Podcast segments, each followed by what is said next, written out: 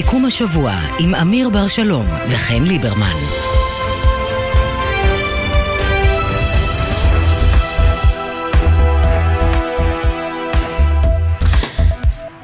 שוב ערב טוב, תגיד, אמיר, אתה, אתה הבנת מה קרה אתמול?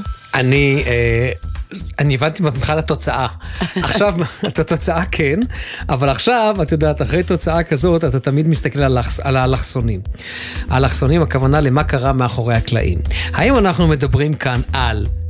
אה, איזושהי תוכנית גאונית של אה, ראש הממשלה, שהוא פשוט הנדס את כל המצב הזה כדי להגיע לתוצאה הזו וכביכול לרצות את כל הצדדים, או לחילופין, יש כאן, הייתי אומר, אה, מדרון חלקלק, שאף אחד לא מצא את הידית הבלם ולא את דוושת הבלם. ובסופו של דבר, טוב, יגידו אולי זה שיחק כן אולי באיזשהו אופן לטובתו של נתניהו. אני חושב, ואני כבר הולך עם ההרגשה הזו, הייתי אומר, בשבועיים האחרונים, נראה לי שיש כאן אה, אה, תהליך של כרסום משמעותי ב, אה, בשליטה של ראש הממשלה בקואליציה ובתוך הליכוד. אתה יודע, אני חושבת שיש כאן גם אה, איזשהו מאבק, קונפליקט, מבחינה סיפורית אפילו, בין התפיסה שלנו את נתניהו כקוסם פוליטי, לבין ההבנה שאולי באמת משהו בנתניהו של הממשלה הזאת זה לא הנתניהו שאנחנו מכירים, ובגלל זה הדבר שראינו אתמול, שעל פניו נראה כפארסה מוחלטת, וכמשהו שלגמרי לא היה בשליטתו, אבל בגלל שאנחנו עדיין נאחזים באיזושהי תדמית אחרת של נתניהו, אנחנו מנסים לחשוב ולחשוד שאולי באמת היה פה תרגיל מאוד מאוד מחוכם, ולא להבין אפילו, אם, ו- ולמרות שהתוצאה בכלל לא טובה לנתניהו, עדיין לחשוב שזה בעצם מה שהוא רוצה, כי אנחנו רגילים לחשוב שנתניהו שולט בכל ויודע בדיוק מה הוא רוצה ויודע איך לעשות את זה, ונראה שגם באופוזיציה, גם לפיד וגם גנץ, בתגובות שלהם, נראה שהם עדיין מגיבים לנתניהו של פעם. נתניהו שיתחמן אותם, נתניהו שהכל אצלו זה רק תרגיל. יכול להיות שצריך לעשות ריסטארט לתפיסה הזאת. כן, נתניהו שחוזה שלושה, ארבעה, חמישה מהלכים קדימה, וזה נתניהו שאנחנו רגילים uh, לראות. שוב, אני שם את הדברים, כי את יודעת, אולי אנחנו טועים. יכול להיות שהוא באמת... אולי הוא ראה חמישה מהלכים קדימה, ואנחנו טועים. יכול להיות. אני לא אני לא אומר את זה כדי לצאת ידי חובה. אני באמת שואל את עצמי את השאלה הזו. אני באמת שואל את עצמי את השאלה הזו. אבל כשאני שומע את טלי גוטליב, אני אומר, אני לא בטוח שבעניין הזה הוא שולט. היה את הסרט הזה, מה נשים רוצות. אני חושבת שצריך לעשות סרט uh, המשך, מה ביבי רוצה? מה הוא רוצה? טוב. אני חושב שאני יודע. כן? אה, נו, נו, אני יכול להעריך, אני אגיד לך, אני חייב, אני חושב שהוא רוצה אה, להניח את העניין הזה של הרפורמה המשפטית בצד, אה, כך או אחרת, פתרון כזה, פתרון אחר, אורנים גדול, אורנים קטן, לדעתי הוא רוצה אורנים קטן, קטן, קטן, כדי להשתיק את יריב לוין ולהמשיך הלאה לעניינים המדיניים, כי זה אזור הנוחות שלו. כן. זה מה שנקרא הפורטה שלו. לא ב... את יודעת, אני אקרא לזה בהתבססות הזאת שבין, במרחב שבין דלי גוטליב ליריב לוין. כן, תראה, עוד מעט אה, אורנה ברביבאי מהאופוזיציה תהיה איתנו, היא מצוות אה, אה, המשא ומתן בבית הנשיא, אחרי שהשיחות הופסקו, נדבר איתה על זה, וגם נדבר עם גדעון אלון, שהיה כתב פרלמנטרי במשך שנים, כי לי אישית עולות המון המון שאלות, בכלל על הצבעה חשאית, על מה מצופה מהצבעה חשאית. כולם מדברים על משמעת קואליציונית שלא כובדה אתמול, אבל לא אמורה להיות משמעת קואליציונית, בגלל זה יש הצבעה חשאית. אנחנו לא מצביעים פה על חוקים, זה משהו אחר לגמרי. לי ערך משה קצר. בדיוק, אז uh, אנחנו נדבר על כל זה ועוד, אבל קודם אנחנו איתך, נועה ברנס, כתבתנו בירושלים, על השרפה שפרצה בגן החיות התנ"כי. שלום אמיר, שלום חן. השרפה פרצה בהרי ירושלים, בעצם סמוך ליד אה, גן החיות, כן. התנ"כי. כן, כן. בהרי ירושלים ליד עין לבן. אה, זה האזור. כרגע עוד לא ידוע מה גרם אה, לשרפה, מה, אה, איך היא פרצה. כן נגיד שכוחות רבים, עשרה צוותי כיבוי וארבעה מסוקים פועלים כעת במקום בניסיונות לכבות את האש. מבקרי גן החיות ומבקרים שהיו באקווריום שם פונו מהמתחם.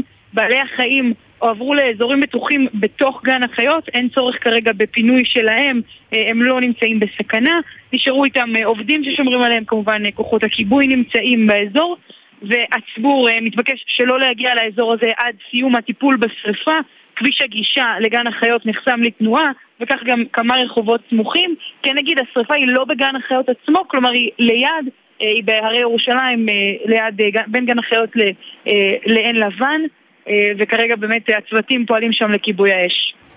תודה רבה, נועה. תודה. עכשיו דיווחי תנועה.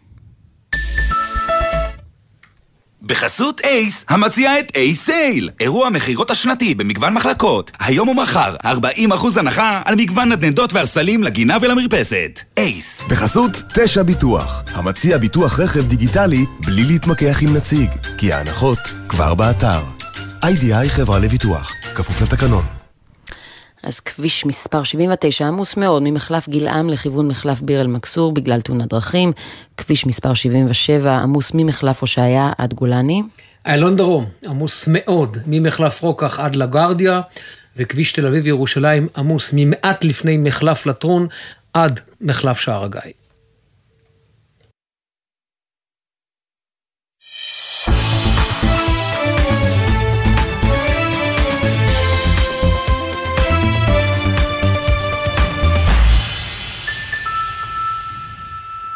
שחר גליק, כן. כתבנו הפוליטי, מצטרף אלינו. שינסה לעשות לנו מורה נבוכים. שלום לשניכם, כן. אוקיי, קדימה, מורה נבוכים. עבר יום מאז אתמול, עברו כמה שעות טובות, מה קרה? קודם כל, בעיקר, בעיקר, בעיקר ליקוק הפצעים בקואליציה, צריך לומר את האמת. אה, תחושת מפלה אה, משמעותית שם בפנים, והרבה הרבה מאוד חשדות, חשדות שגם מנסים בכל מיני צורות לאמץ בתוך הקואליציה, להבין, שיחות טלפון אנחנו יודעים בתוך הליכוד, אה, בין חברי כנסת, לנסות להבין מי הם אותם עריקים? מי הם אותם אנשים שהצביעו אה, אה, נגד עמדת הקואליציה, שהבוקר אנחנו מבינים ש... מי מוביל את המאמצים האלה? מי מוביל את המאמצים אה, למצוא את הסוררים? האם זה אולי אה, ראש המפלגה, שאולי בעצמו עלה כאחד מהשמות של אותם ח"כים סוררים? אז אני לא מכיר אה, אה, ניסיונות של, אה, של לשכת נתניהו לאתר את העריקים, אבל כל מיני בכירים אחרים בליכוד שמנסים לאתר לא, לא, לא בשביל איזושהי סיבה רשמית, בעיקר בשביל להצליח אולי לפגוע בחבריהם לפריימריז, או לסמן זה את זה בתור מי שהפיל את, את התוכנית הזו של הממשלה. צריך לומר, בלשכת נתניהו אחת הסיבות המרכזיות אולי שאנחנו לא מכירים את הגישושים מהצד שלהם זה ש...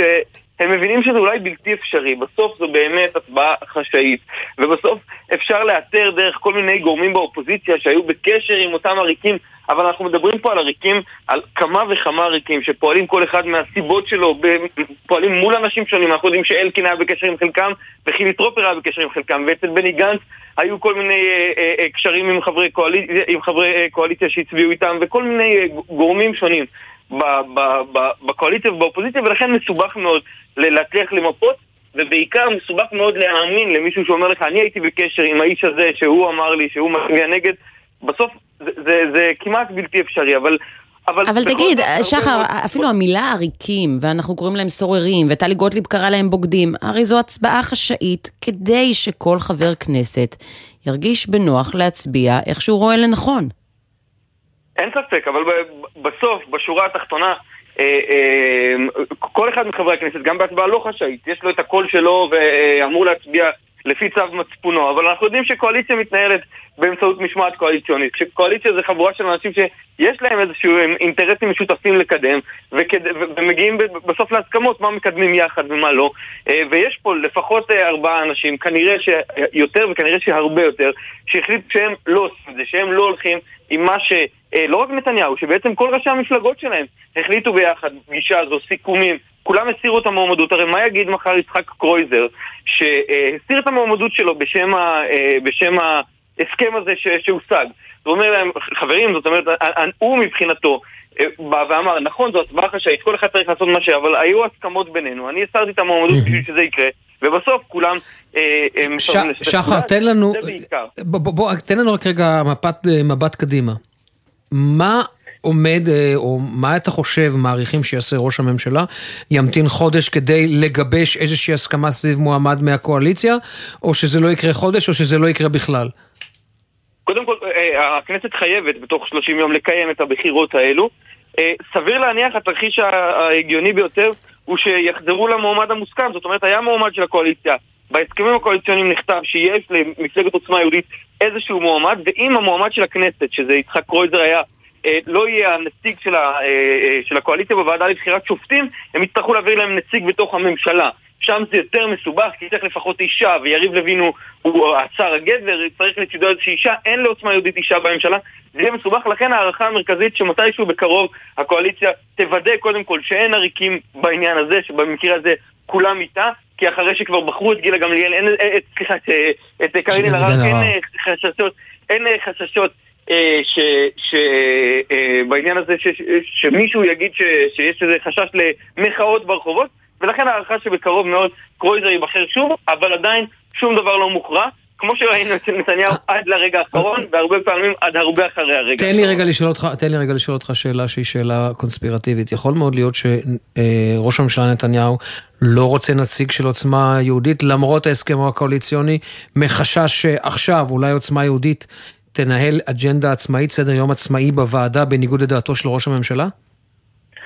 רוצה בטוח שהוא מעדיף מישהו שכפוף לו, מישהו אה, מתוך הליכוד, אבל השאלה אם הוא יסכים ללכת מספיק רחוק בשביל אה, לעשות את זה בצורה שבאמת לא ייבחר נציג כזה. ונראה בינתיים שגם קרויזר משתף פעולה עם נתניהו יותר מאשר טלי גוטליב, שהיא כן מהמפלגה שלו. נכון, הערה במקומה, אכן, זה גם נכון. לא רק גוטליב, אגב צריך לומר, נתניהו אתמול נלחם מול חברי הכנסת אחד-אחד, אה, מושיקו פסטל למשל מהליכוד גם כן יצא מראש הממשלה ואמר כל עוד אין הסכמות עם האופוזיציה, אני לא מסיר את המועמדות שלי. בסוף באיזשהו שלב הוא כן הסיר את מועמדותו, אבל זאת אומרת, גוטליב אמנם היחידה שהלכה עם זה עד הסוף, אבל אה, בליכוד הרבה מאוד אנשים פועלים באופן עצמאי, סביר להניח שגם בהצבעות, אבל, אבל גם באופן פומבי כש, אה, כשהגישו את המועמדות הזו. ואגב, גם גוטליב יכולה להגיש שוב מועמדות בבחירות הקרובות שהולכות להיות בחודש הקרוב.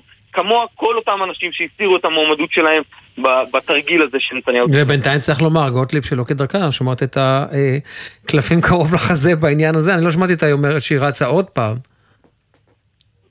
היא מן הסתם תמתין לרגע, אבל, אבל סביר שהיא תגיש את מועמדותה שוב. הסיכויים שלה, ראינו מה קורה כשהיא רצה לבד, בטח כן. כשהפעם הנציג כן. יהיה מהקואליציה, סביר להניח ש, שהסיכויים לא גבוהים במיוחד. מי שאגב שותק בכל האירוע הזה, צריך לומר, נשיא המדינה הרצוג, שהבטיח שכשיתפוצצו השיחות הוא יגיד מי אשם, מי אחראי. בינתיים השיחות אה, התפוצצו, קפאו, הושעו. הושעו, אה, הושעו. לא אנחנו, אה, זה מדינה בהשעיה, הרפורמה בהשעיה, השיחות בהשעיה, הכל בהשעיה. שחר גליק, תודה רבה תודה, לך. שחר. נשהה את השיחה הזאת לרגע זה, וחברת הכנסת, אלופה במילואים אורנה ברביבאי, שהיא חברת צוות המשא ומתן שהופסק, שהושעה בבית הנשיא. שלום לך. ערב טוב, מה שלומכם?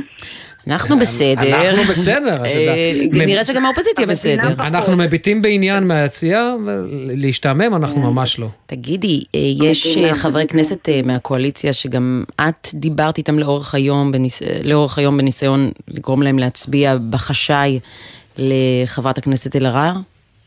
כולם דיברו עם כולם, זה היה אתמול יום אה, מטורף בדינמיקה בין הגושים, בתוך הגושים. זה היה ברור שמשהו לא מנוהל על ידי הקואליציה, ואולי יש פה סוג של הזדמנות שלנו כאופוזיציה איך זה היה ברור? סליחה שאני קוטע אותך, אורנה, אבל איך? לא, כי... כי, כי אתה מדבר ואתה אומר, אוקיי, אנחנו מבינים את uh, גודל השעה, אנחנו הבהרנו לאורך כל הדרך בהידברות שה-14 ליוני יהיה המועד המכריע שבו גם uh, תוקם הוועדה, אבל גם תכונס בהמשך. והבנו שצריכים, uh, שזה מאוד מאוד uh, משמעותי, כולם ידעו, נשיא המדינה ידע, נתניהו ידע, ואנחנו כמובן. וראינו שסיר הלחץ הזה מבעבע. וראינו את הדינמיקה. אני לא חשבתי שהוא uh, ידחה בחודש, שהוא יפעיל את הסעיף הזה, כי חשבתי שהוא uh, מבין את המשמעות ושהוא יעמוד בהתחייבות שלו כלפי נשיא המדינה. ובכלל, אני מבינה היום שהם אומרים שלא הייתה שום התחייבות. אני, uh, אנחנו הבנו במפורש שראש הממשלה יהיה מחויב לכינוס ה... Uh, לא לכינוס, אלא להקמת הוועדה. אנחנו דרשנו גם כינוס כמובן. ושהייתה הבנה שזה יהיה גם נציג אופוזיציה, גם נציג אה, קואליציה, אבל המציאות עלתה על כל דמיון, וזה התחיל ככה. אבל כשאתם שומעים על תרגיל הדחייה של נתניהו, כשאתם שומעים לראשונה כן. על תרגיל הדחייה של נתניהו, באמת, מה עובר כן. לך אישית בראש ברגע שאת שומעת את זה? תראו, אני אומרת את זה שוב ושוב, אני לא מאמינה לאיש הזה. את יודעת, אני... אה, שנים כבר עוקבת אחריו ורואה את ההידרדרות שלו ורואה את ההסכמים הקואליציוניים ורואה את החוקים המטורפים שמגיעים וכמובן רואה את, ה, את ההפיכה המשטרית הזאת שאיימה על כולנו ולא חשבתי שאני יכולה לצפות ממנו יותר מדי, אבל ההתנהלות הזאת אתמול הייתה כל כך... אה, לא חשבת, לא ציפית, אבל עדיין אתם בבית לא. הנשיא והייתם עד אתמול כן, בבית הנשיא, וכן נתתם אמון בתהליך.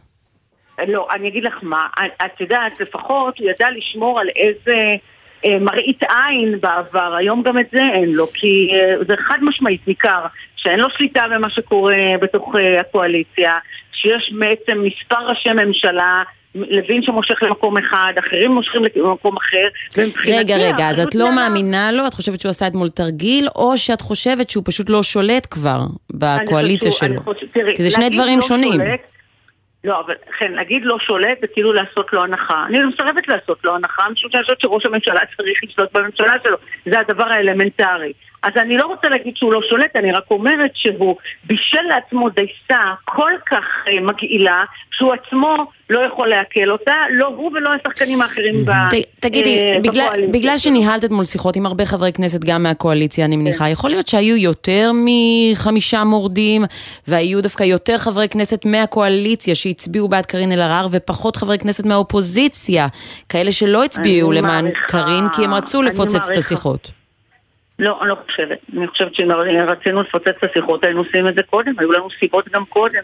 אבל אנחנו הגענו... לא, חברי כנסת באופוזיציה ו... שלא נמצאים בבית הנשיא, שלא נמצאים בשיחות האלה. אני לא, אני לא יודעת, אני ערך לא העבודה לצורך העניין, מפלגת העבודה. אני לא, אני לא אחרי הפרגוד, אבל אני יודעת שגם העבודה וגם ישראל ביתנו, אה, אתמול כמדומני, שלשום צייץ אה, ליברמן שהוא יתמוך בקארין אלהרר, ובסך הכל אה, הלכנו ביחד כאופוזיציה, ולדעתי... את יודעת, אני לא יודעת מה קורה מאחורי הפרגוד, אבל עובדתית, אני חושבת שהאופוזיציה הצביעה כולה לקארין, דווקא מתוך הערכה בעובדה שהיא יכולה לעשות עבודה טובה. אבל חשבתם על זה שאם הייתם מאפשרים לעוד חברות כנסת מהאופוזיציה להציג את מועמדותן, אז נתניהו לא היה יכול לבצע את התרגיל הזה של דחייה בחודש. אבל אתם יודעים, שואלים אותי את זה ואני אומרת, זה כאילו מתבקש שפוליטיקאי יעשה תרגילים בשביל uh, להצליח במזימה שהוא רוצה. כשמתמודדים לא מול נתניהו, אולי זו אחריות לא, שלכם, לא, לראות לא, את הפרצות, לא, להבין איפה הוא יכול, איפה הוא יכול לעשות תרגילים, טריקים ושטיקים, ולהתכונן לזה. לא, אז התכוננו, ועובדה היא שבאנו עם מועמדת אחת, כשהיו מספר מועמדות אמרנו, והיה תיאום מלא בין כל נציגי האופוזיציה לבוא עם קארין אלהרר ולבוא חזק איתה כדי לנצח, ולהעמיד מועמד או מועמדת קש רק כדי לעשות תחכום בתרגילים של נתניהו, לא, זו, זה לא הסיפור שלנו, זה הסיפור של הצד השני שניסה כל כך להתח, להתחכם שהחבל נכרח סביב... סביב רגלו. אז זה לא, אני מבחינתי לא בא בחשבון להעמיד מועמדת קש או מועמד קש רק כדי לייצר ניצחון, ועובדה היא שפעלנו אה, אה, באופן הנכון, על פי התקנון. נכון, אבל עובדה, לא הוקמה. בדיוק, אבל עובדתית, תראי, אם את, בודקת... אם את בודקת... את אה, נתניהו. אבל כן. אם את בודקת את זה לפי השורה התחתונה ולפי מבחן התוצאה, אתם קיבלתם כן. בדיוק את מה שרציתם. קיבלתם נציגה של האופוזיציה בוועדה למינוי שופטים. אז למה לקום משולחן הדיונים בבית הנשיא? משום שהוועדה עוד לא הוקמה. אנחנו קיבלנו את מה שרצינו, ואני שמחה גם שהיו נוספים בקואליציה. שחשבו שקארין היא המועמדת הטובה ביותר. אבל אם היה פה סיכום שתוקם הוועדה והיא לא הוקמה, אז צד אחד ביצע את חלקו, וצד שני אה, מספר סיפורים ודוחה בחודש, ולך תדע אם זה יוקם או לא יוקם. וכל העניין הזה של לבוא להידברות עם ידיים נקיות, עשינו כל אבל אתם, אתם, אתם מנהלים פה, אתם מנהלים פה סיכון, אתם מנהלים פה סיכון על הסף, כי תראי, אתם למעשה יצרתם, אה, לצורך העניין, ברגע שהפסקתם את המגעים בבית הנשיא, יצרתם אפקט של כן. חיה פצועה. יכול מאוד להיות, את יודעת, שדחקתם את נתניהו, שהיה פרגמטי בעניין שלכם, דחקתם אותו לפינה, לקבל החלטה, רק רגע, ולקבל... רק רגע, ולקבל, לצורך כן. העניין עכשיו, הוא ייאלץ לקבל את התכתיבים של מחנה לוין רוטמן. תשמע, אני, משימתי בחיים היא לא להגן על אה, נתניהו, אתה יודע. לא, לא, לא, אבל יש הבדל, סליחה חברת הכנסת ברביבאי, אבל יש כן. הבדל בין להשיג את המטרה כן. או לנהל מאבק פוליטי עד הסוף, שאת יודעת, לא בהכרח תנצחי בו. השאלה מה את רוצה? את רוצה לנצח את נתניהו, או שאת רוצה שהרפורמה תרד מהשולחן? אני אומרת לך, יש לנו ממשלה איומה. שפוגעת באזרחי מדינת ישראל בכל היבט. כלכלית, תראה מה קרה אתמול, רק אתמול בהקשר של התנודות המטורפות האלה לשקל, ומה קורה לביטחון ומה קורה ליחסי החוץ שלנו. ממשלה איומה. עכשיו, האם התפקיד שלי לעשות, אה, לייצר איזה מעטה הגנה לנתניהו מול המוטרלים שלו, זה לא משימתי. משימתי הייתה לשמור על מערכת המשפט מפוליטיזציה. זה הסיפור של ההפיכה המשטרית. אמרנו, כדי להבטיח את זה אנחנו חייבים לוודא גם הקמת הוועדה וגם כינוסה. אמרנו את זה בצורה מפורשת, הייתה לנו הבנה שזה מה שיקרה. הוא חזר בו והוא דחה את זה, אתה יודע, גם בלי תיאום, גם בלי דיבור, בלי פנייה, בלי כלום. דחה את זה באופן חד צדדי, משך את כל המתפקדים חוץ מגוטליב שלא ספרה אותו, ובזה נגמר העניין. האם אני צריכה להגן עכשיו על התהליך שלו כדי לוודא שהוא מו... לא, אני רק אעיר כאן הערה קטנה, אני רק אעיר, את אשת צבא. לעולם לא כן. טוב לנצח מלחמה יותר מדי. זאת אומרת, אם, אם, אתה, אם אתה מנצח מלחמה יותר מדי, אני, מה, מה, זה, מה זה נו באמת? אני לא אכניס אותך, אבל תחשבי על זה. אבל אמיר, אם, אם נתניהו כל כך לא רוצה את הרפורמה, אז שלא יעביר את הרפורמה. למה אורנה ברביבאי צריכה לדאוג לזה? לא. אתה שם אותי כשומרת על נתניהו מפני זה שהוא יפסיד יותר מדי מקואליציה שבנחיתות מנדטית משמעותית, משמעותית על פניו, על מה אתה מדבר? הבן אדם 64 מנדטים לא מצליח להביא לכינוס ועדה, לא לכינוס, להקמת ועדה שהוא התחייב עליה ויוצר כאוס מוחלט בתוך הקואליציה שלו, להגיד לך שאני מרחמת עליו? זה הדבר האחרון שאני מרגישה כלפיו, לא חמלה ולא שום דבר אחר. אבל תגידי, מול כל הכאוס שהיה אתמול... עם יותר מדי כדורים באוויר. מול כן. כל הבלגן שהיה אתמול, עד כמה לפיד וגנץ הצליחו גם לתאם את העמדות אה, ביניהם ואת ההודעות שהם מוצאים לתקשורת, כשלא ברור בכלל מה קורה מנגד. תראו, מהצ... כשהתחלנו להבין שיש פה אירוע שבו משנים את כללי, ה... את ההבטחות, לא צריך, אה, מה שברור. אה, אז אה, גם גנץ וגם לפיד היו מתואמים בעניין הזה, שאם זה באמת נושא לכיוון שאנחנו שומעים, והם ימשכו את המועמדות ודוחים את זה בחודש, אז אנחנו לא נמשיך בשיחות בבית הנשיא. וראיתם, הם יצאו למסיבת עיתונאים או להצהרה משותפת, שזאת התכלית שלה.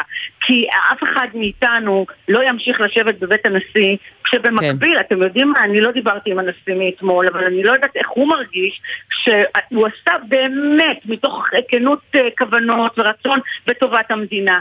נתן את המטריה אחרי שהליכוד והקואליציה דחתה בהינף יד את, ה, אה, את מתווה הנשיא. נתן את המטריה שלו, נתן את כבודו, נתן כל מה שהוא יכול היה לעשות, והוא שמע כמונו על דחייה בחודש ימים בדרך.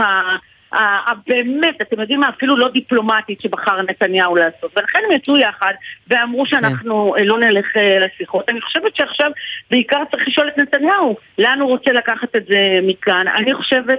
תראו, אני כל הזמן אומרת... לשאול את נתניהו, את אומרת את זה כאילו זו כזו משימה פשוטה, כאילו הוא בא, מתראיין, אם זה לא...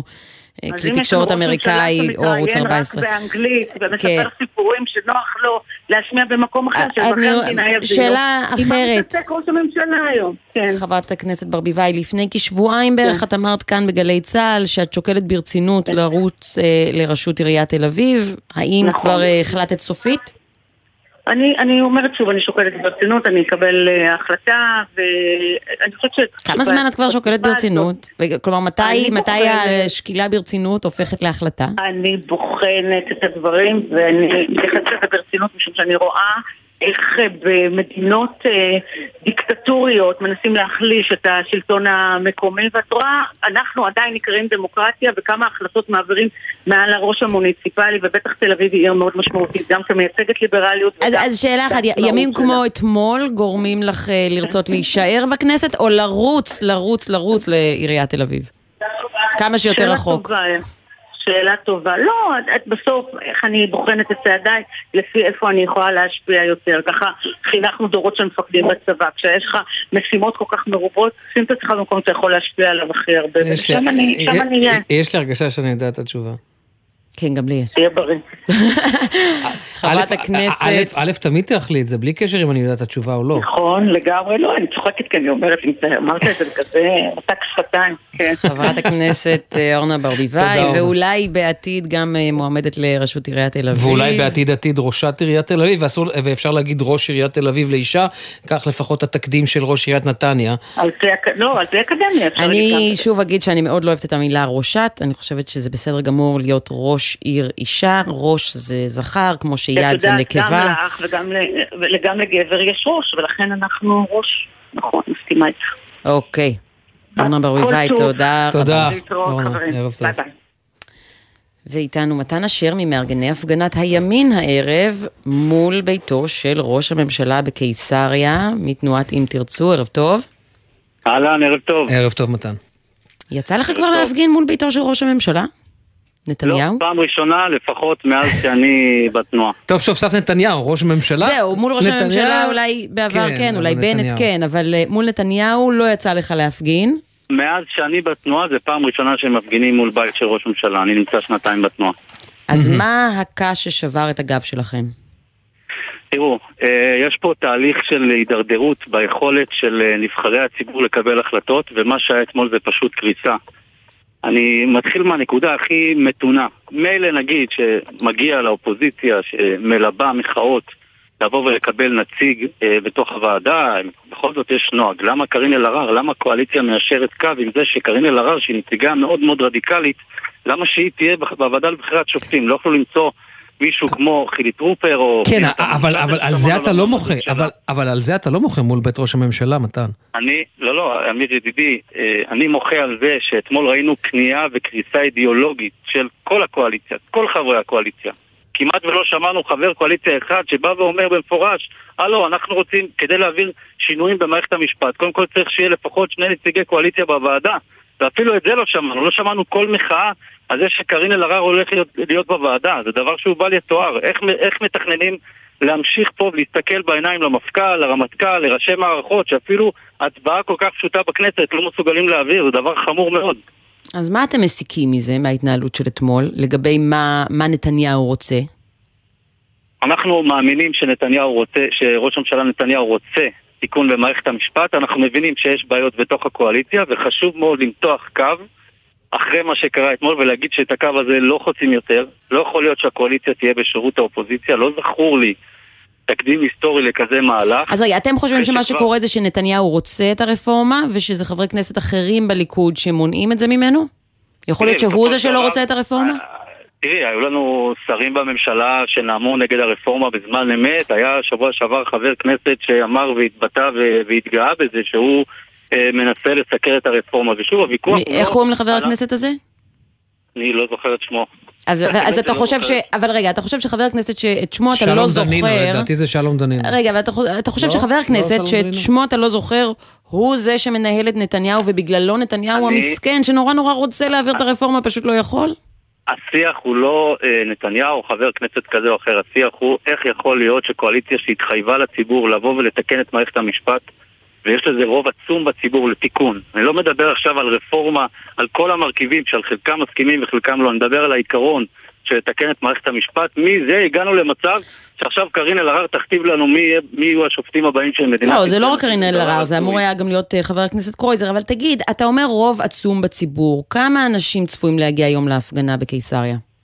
כמה אנשים הגיעו להפגנת התמיכה ברפורמה, כמה אנשים הצביעו בבחירות, זה המדד, אני חושב שזה המדד הכי אה, טוב. אה, תראה, אפשר לשאול את השאלה הזאת מכל מיני כיוונים, כי בקמפיין הבחירות של הליכוד, בקמפיין הבחירות של הליכוד.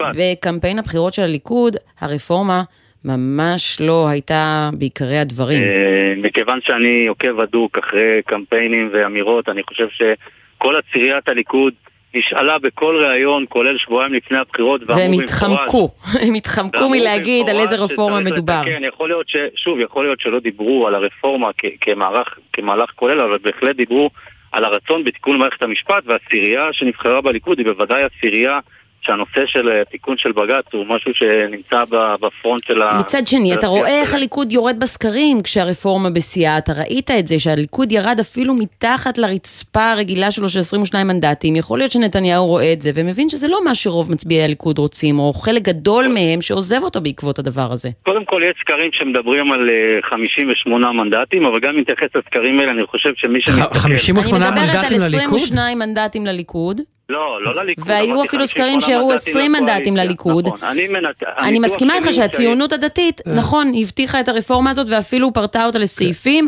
וזה אכן היה בקמפיין, אבל זה לא היה בליכוד. בניגוד לדעתו של ראש הממשלה. אני רוצה רק לענות כן, לשאלה, לגבי מה ששאלתם אותי, אז ככה, אני חושב שהירידה בסקרים נובעת מזה כשמסתכלים על נבחרי ציבור ורואים שיש אפס יכולת לפעול ולא עושים את המהלכים הנדרשים, אפילו הדבר הכי פשוט, אני לא שוכח, לא מצליח לשכוח את המשפט של יאיר לפיד, אז מה אם היועצים המשפטיים אמרו, אני חושב אחרת. אני רוצה לשאול את כל מי שמאזין, איך זה יכול להיות שגלי בהרב מיארה עדיין נמצאת בתפקידה? האם מישהו באמת מאמין שהחלפת יועץ משפטי לממשלה זה מהלך שיהפוך את מדינת ישראל לדיקטטורה, הרי זה דבר הזוי, זה בכלל... לא, אף אחד לא מדבר על סעיף אחד בלבד. מדברים על החבילה הכוללת ומדברים בעיקר על שינוי הוועדה למינוי שופטים, שינוי ההרכב והדרך שבה בוחרים שופטים. ובכלל, שליטה בכל התהליך. אתה שולט, אתה שולט מהמחוקקת, מבצעת ושופטת. יריב לוין הודה בזה. יריב לוין הודה בזה, שהרפורמה, אה, אה, בוא נגיד כך, בנוסח הראשוני, שולט בכל התהליך, בכל ה-checks and balances של מדינת ישראל. אני, אני ריאליסט, ובאופן כללי בתנועת אם תרצו, המטרה שלנו היא לא להוביל דברים שאין להם, שאין להם הסכמה רחבה, אלא להפך, אנחנו מייצגים אה, ציבור רחב מאוד של אנשים, גם בימין וגם בשמאל, גם בני מיעוטים, וברור שהרפורמה בכללותה לא תוכל לעבור בשלב הזה, וזה בסדר גמור, אנחנו פרגמטיים, אבל אנחנו מבינים שפשוט ככה אי אפשר להמשיך, לא יכול להיות שעל כל צעד נכנסים פה לאיזה אימה ופחד, שמא יתכנסו 100 אלף או 50 אלף או 10 אלפים בקפלן ויפגינו מול בתים של כמה חברי כנסת ומשם אנחנו נגיע למצב שאנחנו אפילו מתלבטים האם uh, חיל האוויר כשיר בגלל שכמה טייסים שחלקם בכלל לא נמצאים בשירות פעיל יבואו ויאיימו עלינו. זה דבר שאין לו תקדים וברור שהתוצאה היא גם חוסר האמון של הציבור בקואליציה כפי שהיא מתבטאת בסקרים. הדרך היחידה לעצור את זה היא לא באמצעות כניעה וקריסה מול הסחטנות הזאת. הדרך היחידה לתקן את זה... אבל אולי זה לא רק הסחטנות, כמו שאתה קורא לה, של הטייסים ושל שאר המפגינים, אולי זה הכלכלה, אולי זה השקל שנחלש, אולי זה אזהרות הבנקים, חברות דירוג האשראי, אולי זה הסיפור שראש הממשלה רואה ומפחד ממנו? תראי, אני זוכר ששר האוצר נתניהו התמודד עם שביתת משק בת שלושה שבועות, גרתי אז בפתח תקווה, אני זוכר את הזבל נערם ברחובות, אני זוכר את ראש הממשלה שרון שמתמודד עם קריסה מטורפת של המטבע, ובכל זאת, אה, שניהם קיבלו את ההחלטות וידעו לבצע את מה שצריך, ואני חושב שאותו נתניהו לא השתנה. יש פה בעיה של התנהלות כושלת של כל הקואליציה בשלושה חודשים האחרונים. כל אחד רואה שברגע שמוחה כזה או אחר מפגין מול בית, או שטייס כזה או אחר מאיים, והוא לא מקבל מענה ראוי, מענה ראוי זה אומר שהמשטרה תתחיל לאכוף את החוקים. זה אומר שהצבא יעיף, כמו שדן חלוץ זרק לעזאזל את הטייסים שסירבו ושלחו לו מכתב, הוא פשוט העיף אותם, הוא לא שאל אותם שאלות והוא לא עשה להם יום עיון, הוא העיף אותם. והדרך למשול היא בדרך הזאת, היא לא בדרך של uh, כניעה. עכשיו נתנו צ'אנס... אבל אתה מבין שאם היו מעיפים עכשיו את כל הטייסים אה, שאיימו לא להגיע יותר, יכול להיות שבאמת הייתה לך בעיה. בחיל האוויר. תרשי לי, תרשי לי לא להאמין לתבהלה, אני זוכר היטב את דבריו של הפרשן הצבאי יוסי יהושע, שדיווח שבאותו חודש אה, מכרו לנו, דרך אגב גם אני במשרת נראה לי, אמיר פה לידי יוכל להגיד לך כמה ממערך המילואים השתתף בכמה טיסות מבצעיות בחודשים האחרונים לא, בסוריה. אני, שלא יישמע אחרת, אני מאוד מכבד את... אה, יותר מח... יותר, הרבה יותר מ-50 אחוז. הרבה יותר מ-50 אחוז. אז אולי לפטר את כולם ולהיות הכי קשוח, לא, אולי זה, לא, זה אמירות נחמדות, אבל אולי זה לא עובד ככה. לא, זו אמירה פופוליסטית, לא אמרתי לפטר את כולם, ממש לא. אמרתי שהטייס הראשון שמתנהל בצורה של סרבנות שמסרב להגיע לאימון, בו צריך לטפל, וכמו שדן חלוץ לא נרתע, ודרך אגב גם בוגי לא נתמודד עם זה, והתמודדו עם זה מצוין. אז סך הכל יש פה עכשיו אנשים אחרים בתפקיד והם צריכים לעשות בדיוק את מה שעשו קודמיהם. אוקיי, רק שאלה אחת טכנית. כשראש הממשלה הגיע, מה תצעקו לו? אנחנו, קודם כל אנחנו קוראים לו, אנחנו לא צועקים, אבל אנחנו קוראים לו להפסיק להיכנע לסחטנות הזאת. לא יכול, שוב אני אומר, זה פשוט מטורף, אנחנו התחלנו מלדבר על זה שהרפורמה מסכנת את הדמוקרטיה. עכשיו אנחנו מדברים על זה שאם קארין אלהרר, שומו שמיים, לא תהיה בוועדה, אז מחר בבוקר אנחנו הופכים להיות הונגריה. זה, זה הרי שיח מביך. זה שיח לא רציני. לא, לא, אני שאלתי אותך שאלה טכנית. לא, אבל טכנית, טכנית, מה אתם הולכים להגיד לו, לצעוק לו? אנחנו אומרים לראש הממשלה להפסיק את הרפיסות, להפסיק את החולשה, להפסיק את הבלגן הזה בתוך הקואליציה. אם יש חברי כנסת שמתבלבלים וחושבים שהנאמנות שלהם היא לשקמה, לשקמה ברסלר או למישהו אחר, אז שיבואו ויגידו את זה בפה מלא, ואנחנו נדע להתמודד איתם, והציבור ידע להראות להם את דעתו. וככה מתנהלים, לא מתנהלים, לא, לא עושים סבוטאז' למחנה שלם. מה שהיה אתמול לא יכול לחזור שוב, בשום צורה. מתן אשר ממארגני הפגנת הימין הערב בקיסריה, מחוץ לביתו של ראש הממשלה נתניהו. תודה, אמיר, תודה חן. תודה. אנחנו לקצרצרים. כן. ויוצאים וחוזרים. וחוזרים.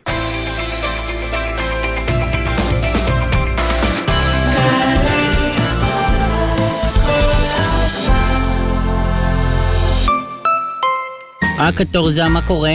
אני מקווה שאתה לא שוכח למחזר. מנסה, דדי, אבל זה מבלבל המחזור הזה.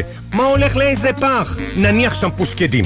זה טואלטיקה? זה, זה פיצוחים? בן אדם היום בשביל לזרוק לפח צריך חמש יחידות פחחות. קטורזה, על האריזות שהולכות לפח הכתום, יש סימון מיוחד. חפשו את סמלי המחזור על האריזות ותדעו בדיוק מה הולך לאיזה פח. תמחזרו, זה מה שעושים היום. תמיר, חברה לתועלת הציבור. 25 שנה לפסטיבל היין של מטה יהודה. מצפה לכם חגיגת תיירות, תרבות, חקלאות ומוזיקה ביקבים, השקות של יינות חדשים מעקבי אזור היין יהודה, מפגשים עם יננים וסיורים ודרכים. פסטיבל היין של מטה יהודה, בכל סוף שבוע בחודש יוני. לפרטים חפשו תיירות מטה יהודה. התארים השניים של רופין מזמינים אתכם להגיע גבוה. עם MA בלוגיסטיקה תוכלו לנהל שרשרות אספקה עולמיות. עם MA בפסיכולוגיה ארגונית תוכלו לנהל את הלב של ארגונים מובילים. ועם MBA תוכלו לנהל את העולם. יום פתוח לתארים שניים ברופין ב-16 ביוני. רופין, להגיע גבוה מבצע בלעדי לעמיתי מועדון חבר בסוזוקי. הנחות ייחודיות על מגוון דגמי סוזוקי, אסקרוס, ויטרה, איגני, סוויפט וג'ימיני. פרטים באתר מועדון חבר או חייגו כוכבי 9955 עד 7 ביולי. חבר זה הכל בשבילך חבר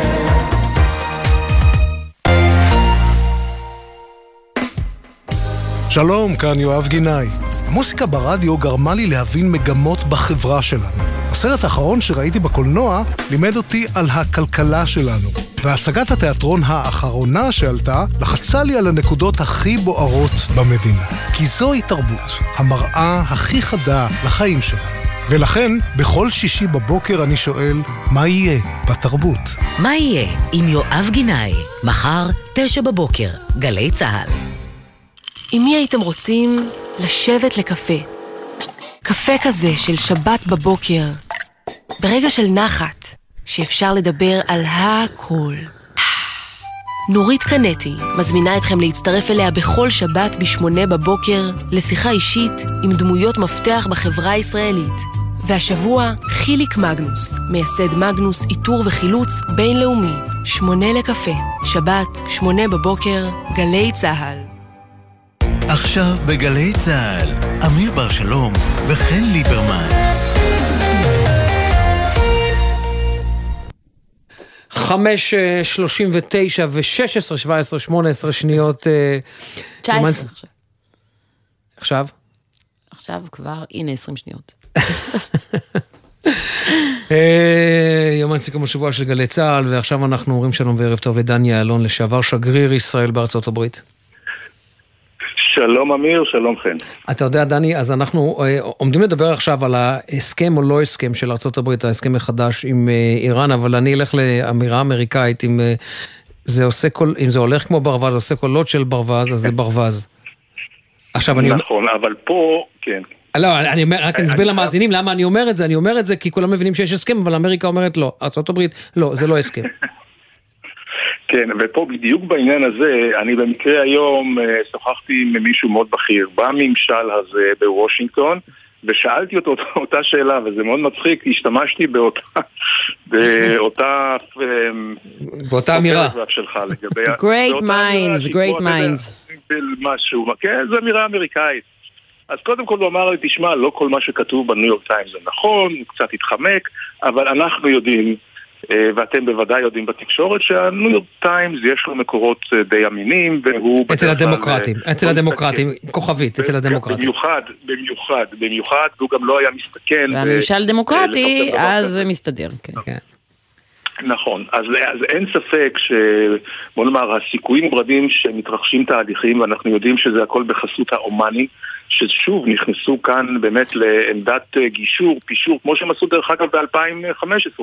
ארבע- זה חזרה, אה, 15, כי 14 זה התחיל, נכון? כן, טוב, בסדר, זה מדבר על... נכון, זה התחיל ב-14, ומבחינת ישראל, אנחנו מוצאים את עצמנו באותה סיטואציה שבה אנחנו גם ממודרים, וגם אה, למעשה האינטרסים שלנו לא נלקחים בחשבון במלוא הרצינות. ו, ופה, אם אנחנו מסתכלים כרגע על המצב באופן יותר רחב, לאמריקאים יש אינטרס היום להסיר את מה שנקרא התיק האיראני מה, אה, מהשולחן גם הפוליטי של ביידן וגם המדיני של ארצות הברית. ואני אשאל אותך רק? שאלה- רק שאלה קטנה, שאלה קטנה לפני שאתה ממשיך, בכל מחיר? הייתי אומר כמעט בכל מחיר, כי תראה, ארצות הברית ספגה, הייתי אומר, אה, מהלומה יוקרתית ואפילו יותר מזה, גם מדינית דיפלומטית, כאשר המפגן הסיני של כניסה בצורה מאוד מאוד, הייתי אומר, חזקה לאזור, שתמיד היה אזור בשליטה מוחלטת אמריקאית. גם הרוסים לא היו פה בצורה כזאת, בוודאי לא באזור של אה, המזרח התיכון, באזור המפרץ. והנה הסינים נכנסים, מפשרים בין סעודיה לבין אה, איראן מצד אחד.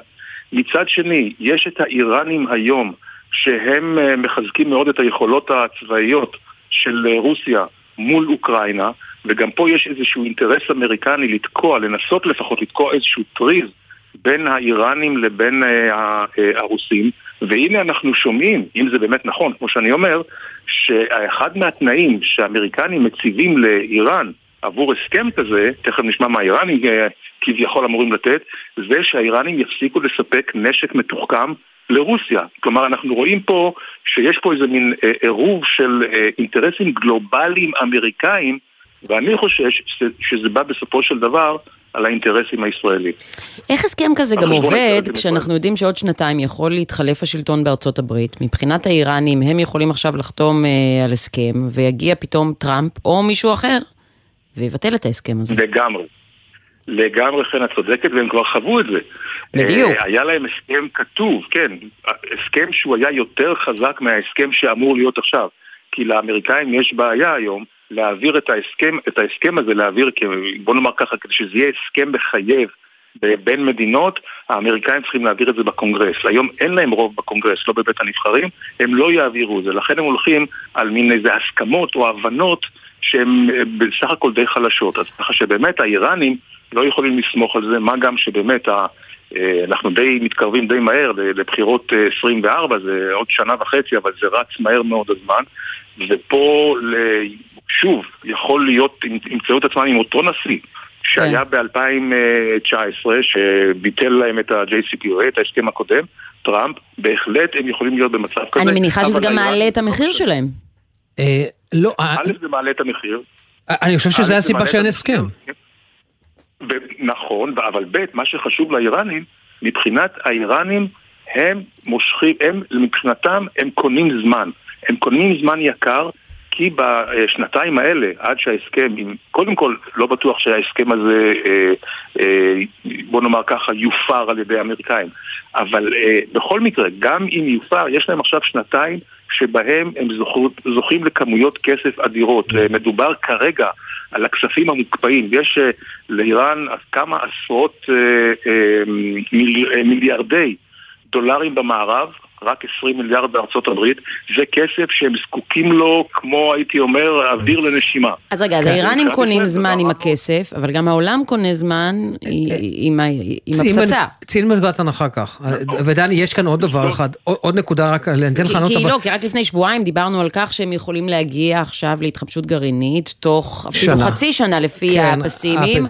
ושנתיים לממש ראש נשק גרעיני. אז אה, למה אני שואלת? בגלל שבישראל השתרשה התפיסה שהסכם גרעין עם איראן זה רע לנו, כי זה הנרטיב שנתניהו הוביל, אבל כשאנחנו רואים איך הם הצליחו להתחמש כל כך מהר בלי הסכם, אז כבר יש מי שאומרים שהפרישה מההסכם הייתה טעות. בגלל, ולכן אני שואלת, אם זה טוב או רע לנו, לא אם זה טוב או רע לנתניהו, אם זה טוב או רע לנו. כן, קודם כל בהחלט הפרישה בדיעבד, אה, בהחלט אה, אני נוטה לחשוב כמוכם שזו הייתה טעות, כן, כי עובדה שהיום האיראנים הרבה יותר קרובים, ואנחנו יודעים לפי המודיעין האמריקאי, 12 יום מההעשרה של 90 אחוז של אורניום בכמות של עד בין שלושה לחמישה פצצ... פצצות, כמובן יש עוד כמו שאמיר אמר, עוד שנה, שנה וחצי ויותר, עד שהם יכולים לשים את זה על ראש קרב, מה שנקרא to, weaponize it, זה, זה קצת uh, לוקח זמן, כן. אבל מה שקורה זה הלגיטימציה לממשל הזה, כי בסופו של דבר מה שקורה זה דוחים את ה... זה נכון, שדוחים את המועד, כן, את האיראנים, אבל אה, הם יהיו, בוא נאמר, במצב שהם ירצו, אתה נותן להם את כל הכוח, א', לפרוש מההסכם מתי שהם ירצו, וב', הם יפרשו מההסכם במצב הרבה יותר חזק אסטרטגי, שיש להם הרבה כסף בקופה, שהסנקציות פחות ישפיעו עליהם, ומה שאנחנו יודעים זה שהם מכינים כיום, זה לא סוד, אנחנו רואים את זה, תשתית אדירה של אה, טילים בליסטיים, וטילים בליסטיים, בוודאי למרחקים כאלה, שהם אה, בונים אותם, אה, לא עושים את זה עבור ראש קרב קונבנציונלי, זה רק עבור ראש אה, קרב, בוא נאמר, גרעיני או אב"חי, אחרת זה לא משתלם. ברור. ולכן אולי אתה קונה כאן קצת זמן, אבל אתה מחריף את המצב, וזה כבר לא משנה אם אתה עומד בסכנה היום או בעוד שנתיים. עדיף היום אולי אה, לקצר את התהליכים ולגדוע, בוא נאמר, נאמר או, או, או לשחוק את התוכנית האיראנית, אה, מאשר לחכות שנתיים, וזה כמו הצפרדע שמתחמם במים, ועוד שנתיים אנחנו נמצא את עצמנו במצב הרבה יותר קשה, ומדינה, כן, אה, בכלל, כן. אה, אנחנו צריכים ללמוד אולי מהסינים. עובדים על מרחקים של עשרות ומאות שנים ולא שנתיים. חושבים כמו ציוויליזציה, ולא כמו... בדיוק. דני, בדיוק. דני אילון, לשעבר שגריר ישראל בארצות הברית, תודה רבה. תודה לכם. תודה, ערב טוב. רק דבר אחד, חן, שימי לב, בעניין האיראני, האיראנים לא מוכנים לפרק שום תשתית. כלומר, הם מחזיקים אקדח על השולחן, וזו הטעות האמריקנית. האמריקנים בשום שלב לא שמו אקדח על השולחן, גם כשהם דיברו בניחותא. וזו הטעות, ולכן האיראנים מזהים את זה ומנצלים את זה. אוקיי. גדעון אלון, ששימש במשך 31 שנה כתב פרלמנטרי של הארץ, וגם ישראל היום. שלום לך. שלום, גדעון. מתחככים. שלום שלום, ערב טוב. ערב טוב, גדעון ידידי הטוב, שאני חייב לומר שלא אחת בנסיעות עם ראש הממשלה ישבתי ולמדתי ממנו המון. המון, המון, המון. אז, אז גם היום אנחנו רוצים ללמוד ממך. אה, לגבי הצבעות חשאיות... לפני שאת מתחילה, הכי חשוב להגיד לפני השאלות, לידיעת הציבור שעדיין לא יודע, שלפני חודשים ספורים הוצאתי לאור את הספר מתחככים. הרגע אמרתי. הרגע אמרנו. אבל אה, כן. היית אתמול בשבוע הספר בדוכנים? לא, לא, אני יוצא מזה בהוצאה עצמית, ואני מגיע לציבור רחב של אה, אנשים. בכוחות עצמי. אוקיי. אז יפה, אז עכשיו הציבור יודע, אה, ויש עוד כמה דברים שאנחנו רוצים לדעת. תשמע, אה, בהצבעה החשאית אתמול, אני רואה בכל הדיווחים והסיקור, דיבורים על כך שהמשמעת הקואליציונית הופרה. וזה לא מסתדר לי עם העובדה שמדובר בסוף בהצבעה חשאית, בה לא מצופה שתהיה משמעת קואליציונית, לכן היא חשאית. אז בואו נדבר אוקיי. קצת על ההיסטוריה של הצבעות חשאיות, על החוק שמאפשר הצבעות חשאיות בהחלטות מסוימות. יש, יש סעיף, בואי בוא נדייק, כן. אין חוק, יש סעיף התקנון שקובע מפורשות שבחירות של נשיא המדינה, בחירות של מבקר המדינה, בחירת נציגי הכנסת בוועדה לבחירת שופטים ודיינים תתבצע בהצבעה חשאית. ומה ההסבר לכך? למה זה צריך להיות חשאי? מאוד פשוט.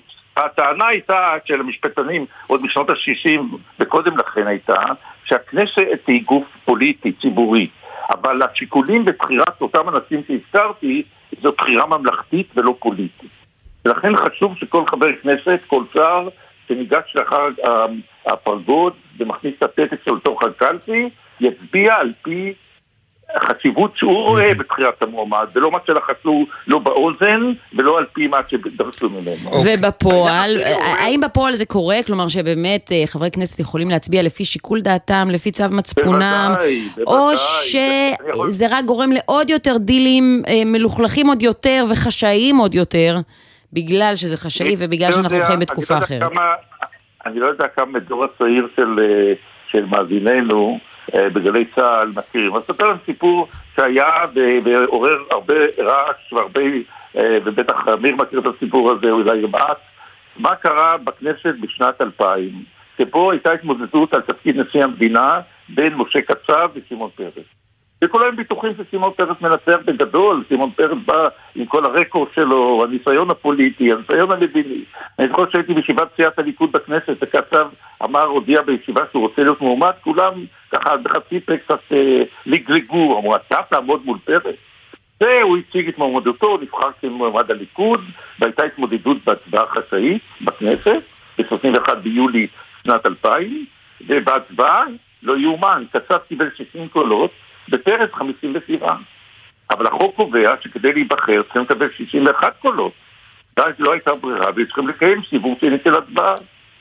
עכשיו, התחילו להפעיל לחצים, לא יודעים על מי, לא יודעים מי הצביע בין השלושה אה, שחסרים לפרס, או בין האחד שחסר לקצב, כי הצבעה חשאית. בסופו של דבר, בסיבוב השני שהתקיים, שלושה אנשים שהצביעו בסיבוב הראשון לפרס, שהעבירו את קולם לקצב, וקצב קיבל 63 קולות, ופרס נשאר עם 57, ו- וכמו שכולנו יודעים, קצב, אין סיימת. ויודעים מי היו? מי היו? מי לא העביר? לא יודעים, אף אחד, היו תמיד שמועות.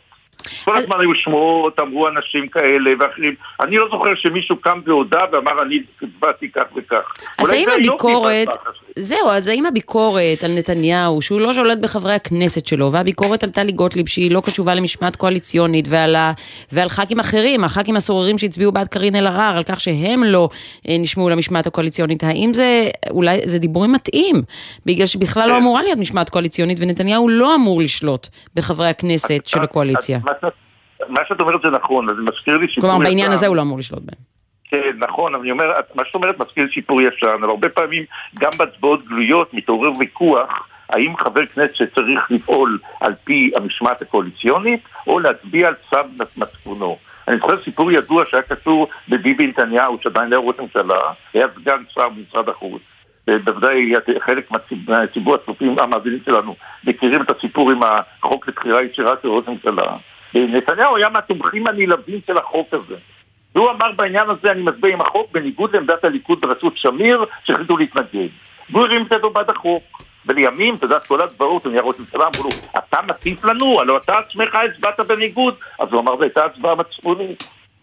עכשיו, כאילו, אבל תראה, משמעת. קואליציונית, אני יכולה לצפות שכשאפשר לאכוף את המשמעת הזאת בהצבעה גלויה, אז אפשר גם לצפות לה.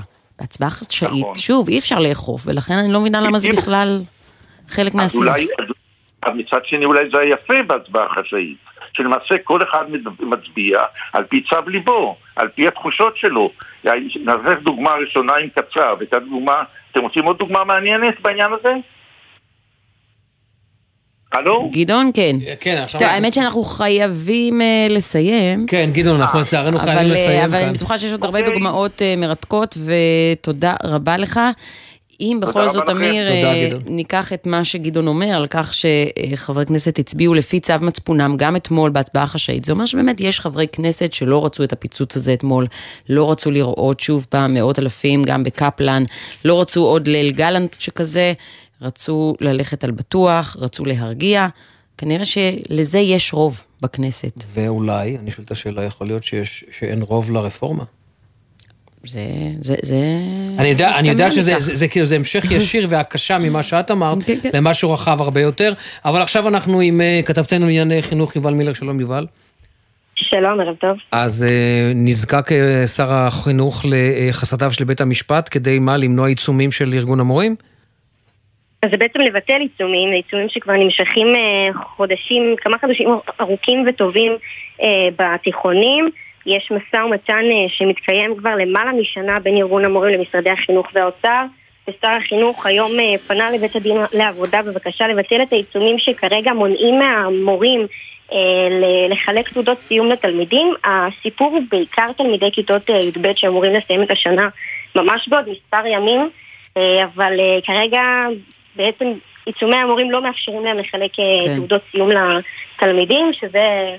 זה בעיה חמורה. עכשיו, צריך לראות, צריך לחכות ולראות האם אה, מרכז השלטון המקומי יצטרף פה לבקשה הזאת, ואז אה, אולי אה, אה, יופעל לחץ יותר גדול על בית הדין לעבודה, ארגון המורים עדיין לא הגיב, אז אנחנו עוד אה, מחכים לתגובות גם ויובל, מהצדדים האלה. יש לנו ממש דקה לסיום, אז אם תוכלי לספר לנו גם על כנס ממש להט"בופובי שהוצע כהשתלמות למורים, ספרי לנו ממש כן, בקצרה. זהו, אז מדובר בכנס שבעצם זה השנה השלישית שהוא מתקיים. בשנתיים שהוא, שהוא, הקודמות בעצם אה, הוא נחשב כשעות השתלמות למורים, אבל לא היו בו תכנים בעייתיים, לא היו בו תכנים להט"בופובים. פה גם השנה אה, הוצג עם אה, אה, תכנים להט"בופובים ממש של אה, אה, איד- אה, אה, שנאת אה, טרנסים, משהו בסגנון הזה, אבל משרד החינוך התנער. אה, הוא אמר שהשנה לא, אה, הוא לא ייחשב כשעות אה, תגמול למורים שהשתתפו בו. היה סיפור משמעותי בעניין הזה, אבל... ו... אבל התנערו מהכנס הזה, שכלל הרצאה על הסכנה באידיאולוגיית הטראנס. יובל מילר, תודה רבה לך על העדכון הזה. תודה לכם. אמיר, אנחנו יוצאים לחדשות, כבר חוזרים. נשוב, נשוב.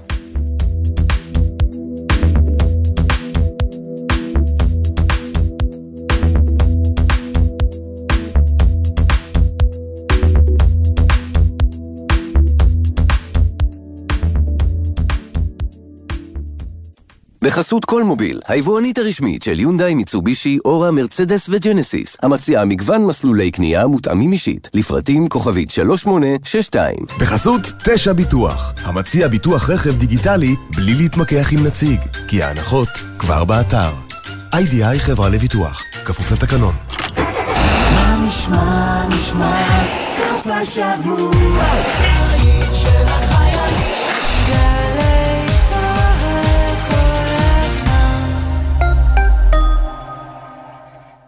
להיות דיפלומטית בשירות החוץ זה מקצוע שהוא הכל חוץ משגרתי, עם השפעה ומשמעות. מסקרן? אם את ואתה מחפשים קריירה מרתקת, הגישו מועמדות למסלולי ההתמחות בדיפלומטיה במשרד החוץ. כך תוכלו להשפיע על החוסן הלאומי של מדינת ישראל ויחסי החוץ שלה. חפשו ברשת התמחות דיפלומטית במשרד החוץ, קורסי צוערים. אתם שם ברחוב הכלנית 3, עם הבריכה הביתית. כן, הבריכה הקטנה הכחולה. הילד שלכם נכנס למים בלי שתרגישו. אנחנו לא יכולים להיות בכל בית בשביל להשגיח. בקיץ הזה כולנו מצילים חיים ומונעים את האסון הבא של טביעת פעוט. מה עושים? בריכות קטנות מרוקנים, בריכות קבועות מגדרים ומשגיחים מקרוב כל הזמן, במיוחד במים. אל תורידו מהם את העיניים. למידע מציל חיים חפשו התוכנית הלאומית לבטיחות ילדים. חדש במכללת עזריאלי, תואר ראשון בהנדסה אזרחית. אתם מוזמנים להצטרף לחממה למהנדסי העתיד ולמהנדסות העתיד, ותוכלו לצאת עם תואר שאפשר לבנות עליו. עזריאלי, מכללה אקדמית להנדסה, ירושלים. לפרטים כוכבי 9087. ימים אחרונים להירשם למבצע הדיור הארצי של גינדי לעמיתי מועדון חבר ולבני משפחותיהם. לפרטים חפשו גינדי חבר או חייגו כוכבית 5552. זה הכל בשבילך, שקר וכזב, הכל שקר וכזב. פייק ניוז, דיפ פייק, דימויים מזויפים, דיסאינפורמציה, אשליות ותעתועים. הכל שקר וכזב. שבוע עיצוב ירושלים מציג עשרות תערוכות, מיצבים ואירועים של יותר מ-150 יוצרים מהארץ ומהעולם, ובודקים את האפשרות של אמת ומקור למרות שפע השקר והכזב. 22 עד 29 ביוני, בית הנסן, ירושלים. כל שבת ב-10 בבוקר, יורם סוויסה לוקח אתכם למסע מוזיקלי. והשבוע, מסע עם ליבי רן. כבר אין גבולות היום, כל אחד יכול לעשות הכל. אני לא בן אדם של גבולות, אני חושב שאני יותר בן אדם של ערכים. הערכים הם הגבולות שלי. מסע עם יורם סוויסה, שבת 10 בבוקר, ובכל זמן שתרצו, באתר וביישומון גלי צה"ל. טירונים, לציון 55 שנה למערך ההדרכה של הצנחנים, יש לי מטח בהקשב. 2, 3... הקשב! מגזין החיילים של גלי צה"ל יורד לשטח לשידור מבסיס האימונים החטיבתי של הצנחנים. שלישי, תשע בערב, גלי צה"ל. מיד אחרי החדשות, אמיר בר שלום וחן ליברמן.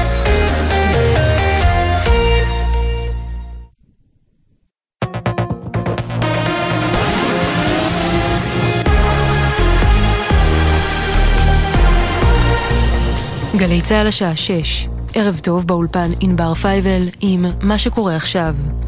קצין בכיר בצה"ל אומר כי ישראל מודאגת מהאפשרות שנשק מערבי, שמשמש במלחמה באוקראינה, יזלוג לידיהן של איראן, חיזבאללה וחמאס. עם הפרטים כתבנו הצבאי דורון קדוש. הקצין הבכיר ששוחח עם המגזין האמריקני ניוזוויק אמר כי גורמים פרו-רוסים עשויים להעביר נשק מערבי מהמלחמה לאיראן, וגם גורמים אוקראינים יכולים לעשות זאת תמורת כסף. ישראל מודאגת שאיראן תבצע הנדסה לאחור של נשק אמריקני למשל, שיגיע לידיה, ושהיכולות האלה ייפלו לידי חיזבאללה וחמאס. אנחנו רואים את הסימנים וזה מאוד מאוד מטריד, אמר בכיר בצה"ל. במשרד החוץ האמריקני הגיבו ואמרו כי עד כה אין כל הוכחה שהעברה כזו התבצעה. דוח נוסף של קרן המטבע הבינלאומית מזהיר כי לשינויים במערכת המשפט עשויות להיות השלכות שליליות על הכלכלה הישראלית. עם הפרטים, כתבנו ישראל פישר. קרן מטבע בינלאומית מזהירה שוב מפני ההשלכות הכלכליות של התוכנית המשפטית. בדוח שפורסם היום כותבים כלכלני הקרן כי לרפורמה המשפטית המוצעת עשויות להיות השלכות שליליות על הכלכלה. הם מוסיפים עוד, שמירה על עוצמת שלטון החוק תהיה חשובה להצלחה כלכלית. לפני חודש הורידה קרן המטבע את תחזית הצמיחה של ישראל ל-2.5% בגלל הסיכונים הקשורים לתוכנית המשפטית. נמשכים חילופי האשמות בין האופוזיציה לקואליציה לאחר ההכרעה סביב הוועדה לבחירת שופטים. חברת הכנסת אורנה ברביבאי, חברת צוות המשא ומתן בבית הנשיא מטעם יש עתיד, אמרה בשיחה עם חן ליברמן ואמיר בר שלום בגלי צה"ל, לנתניהו אין שליטה על אנשיו. גם uh, גנץ וגם uh, לפיד היו uh, מתואמים בעניין הזה שאם זה באמת נושא לכיוון שאנחנו שומעים והם ימשכו את המועמדות ודוחים את זה בחודש, אז אנחנו לא נמשיך בשיחות בבית הנשיא. צריך לשאול את נתניהו, לאן הוא רוצה לקחת לקחת את זה מכאן. זה חד משמעית ניכר שאין לו שליטה במה שקורה, לוין שמושך למקום אחד, אחרים מושכים למקום אחר. שרת התחבורה מירי רגב הגיבה גם היא לאירועים האחרונים והכריזה כי תהיה רפורמה. לדבריה, מי שלא רוצה הידברות זו האופוזיציה.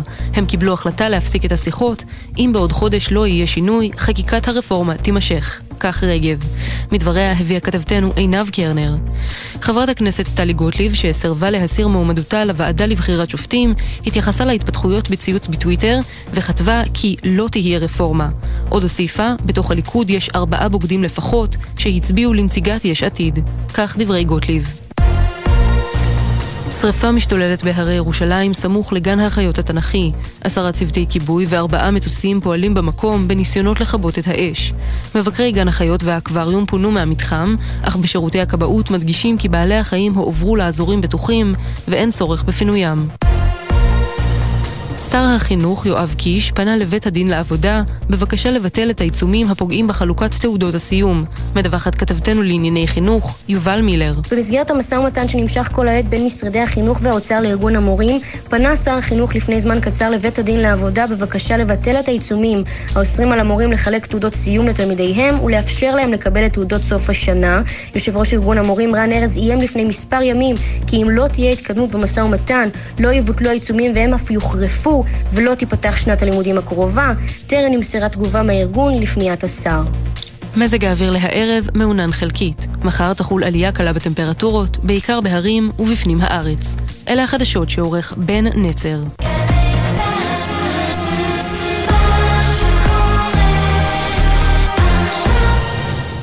בחסות אוטודיפו, המציעה מצברים לרכב עד השעה תשע בערב בסניפי הרשת, כולל התקנה חינם. אין סיבה לשרוף את שישי במוסך. אוטודיפו. בחסות אייס, המציע את אייס סייל. אירוע מכירות השנתי במגוון מחלקות. היום ומחר, ארון הזזה מדגם אמי שתי דלתות ב-599 שקלים. אייס.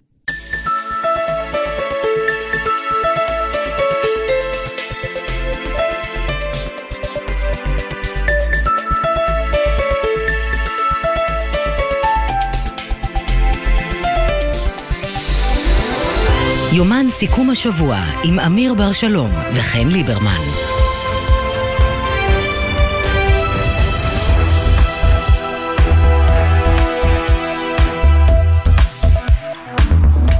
שש וארבע דקות, ויש לי כאן uh, תה שהכנת לי, ואני, כל, כל לגימה מהתה הזה, אני אקח בזהירות, בתשומת לב, כי זה התה האחרון שלנו במתכונת הזאת. אז תודה רבה על התה. ועל כל התה. אנחנו, בסדר, עוד נדבר, עוד ניפרד, עוד הכל בסדר. כן. אמ, אני מבטיח לך אה, תה, להמשיך לספק תה.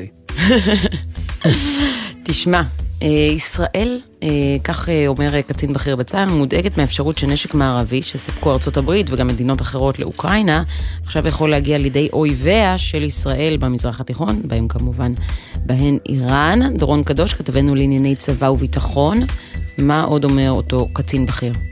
כן, שלום אה, חן, שלום אמיר. תראו, אה, הקצין הבכיר שצוטט באותו אה, מגזין אמריקני, מגזין ניוזוויק, אומר שהדאגה של ישראל היא דאגה כפולה למעשה. גם שגורמים פרו-רוסים עשויים להעביר את הנשק הזה לאיראן בשל מערכת היחסים הצבאית שמתהדקת כמובן בין רוסיה לאיראן, אבל גם גורמים אוקראינים שעשויים לבצע העברות כאלה של נשק מערבי שנמצא באוקראינה ולעשות את זה בתמורה לכסף, כשהנתיב העיקרי של ההעברות מתבצע דרך הים השחור לים התיכון, ועוד אומר אותו בכיר בצה"ל שישראל מודאגת מהנושא הזה משתי סיבות. הראשונה, שכאשר נשק מערבי מארצות הברית למשל יגיע לידיים איראניות, הם יכולים לעשות מה שנקרא הנדסה לאחור, לחקור את היכולות, ללמוד איך לייצר בעצמם נשק דומה, והוא מתכוון כמובן בעיקר לאיראן, אבל בעיה נוספת יכולה להיות שחלק מהיכולות האלה ייפלו לידי חיזבאללה בלבנון וחמאס בעזה, ואותו קצין בכיר בצה"ל אומר למגזין אנחנו רואים את הסימנים וזה מאוד מאוד מטריד אותנו.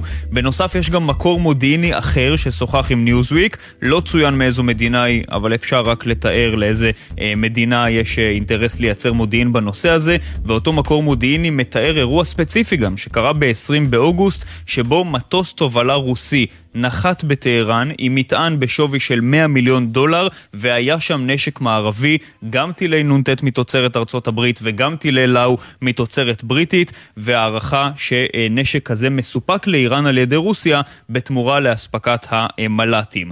מה שלא פחות מעניין מהאמירות הישראליות האלה זה התגובה של מחלקת המדינה של ארצות הברית לכתבה הזו, והם מסרו שם, ממשל ארצות הברית מודע היטב לסיכון של העברות לא חוקיות. אנחנו נוקטים צעדים יזומים כדי להפחית את הסיכון הזה בשיתוף פעולה הדוק עם ממשלת אוקראינה. נכון לעכשיו אין לארצות הברית שום הוכחה מהימנה להעברה לא חוקית של נשק מתקדם שהועבר מארצות הברית לאוקראינה, אז בזמן שבישראל מודאגים מאוד וחוששים מאוד, בארצות הברית קצת לוקחים את הנושא הזה פחות ברצינות.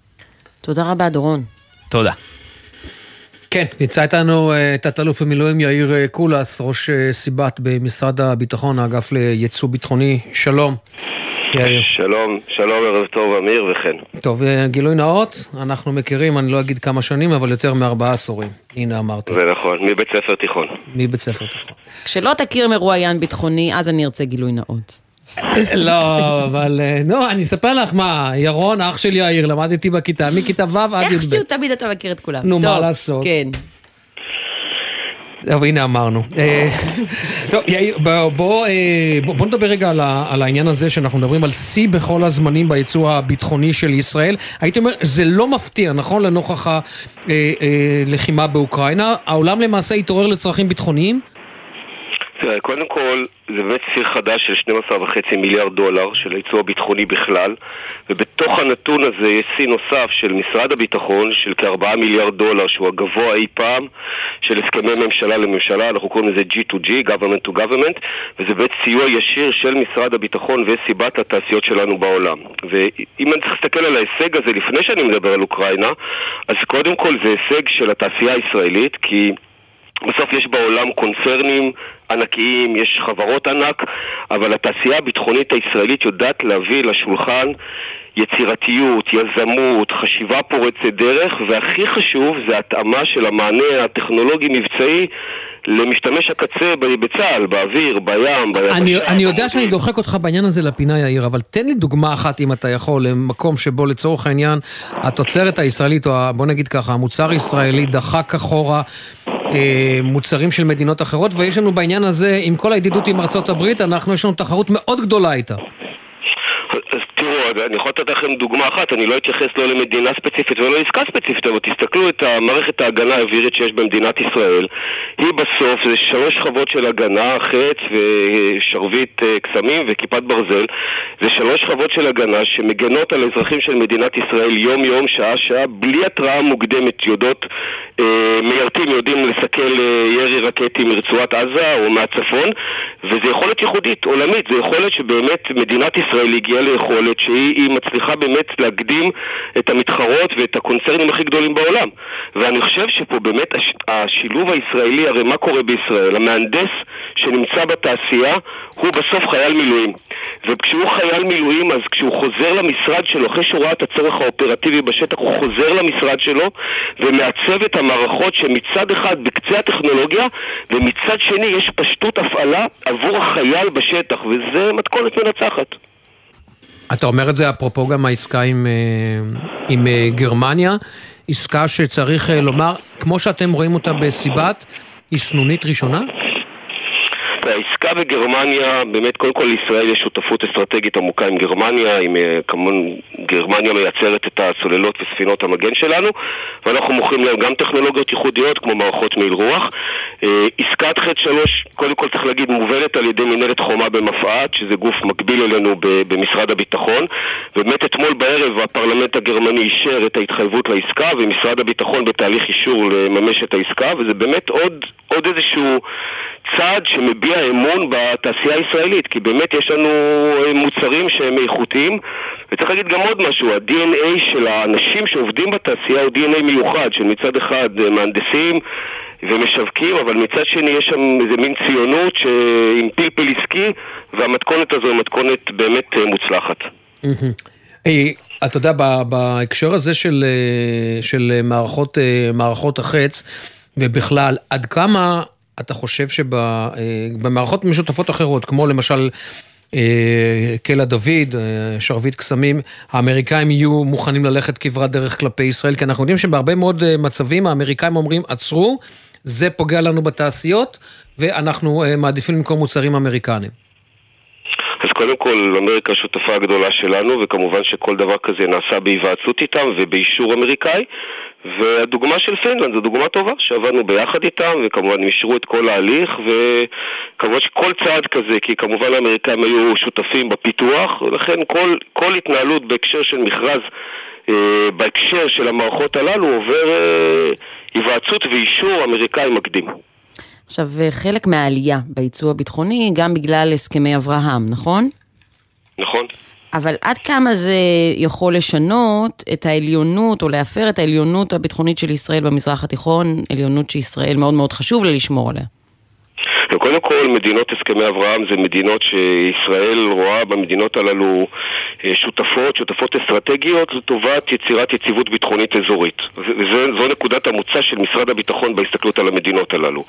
אחר כך, כשבאים לבחון ייצוא של מערכות נשק, אה, אז כל היתר נשקל בהתאם לצורך, וכמובן שבשולחן הזה, שהוא בראשות מנכ"ל משרד הביטחון, שבו נשקלות ההחלטות על מה מייצאים לאן, אז שותפים לשולחן הזה מלמ"ב, שאחראי על שמירת הסוד, וכמובן צה"ל, מחלקת ביטחון מידע בצה"ל, ויש שיקולים נוספים, גם משרד החוץ ואגף המדיני-ביטחוני אחראים לשיקולים הדיפלומטיים, יש את כל ההיבט הטכנולוגי שראש מפא"ת מביא לשולחן, ויש את אגף הפיקוח על הייצוא הביטחוני, שמביא בעצם את מכלול השיקולים, ובסוף מתקבלת החלטה מאוזנת, שקולה ואחראית, שרואה את כל ההיבטים. אין איזשהו משהו שבורח או מיוצא ללא כל הפיקוח וללא המסננת שרואה את כל ההיבטים. אגב, אה, זה מגיע גם לתחומי סייבר? או שאנחנו מדברים פה רק על... בהחלט.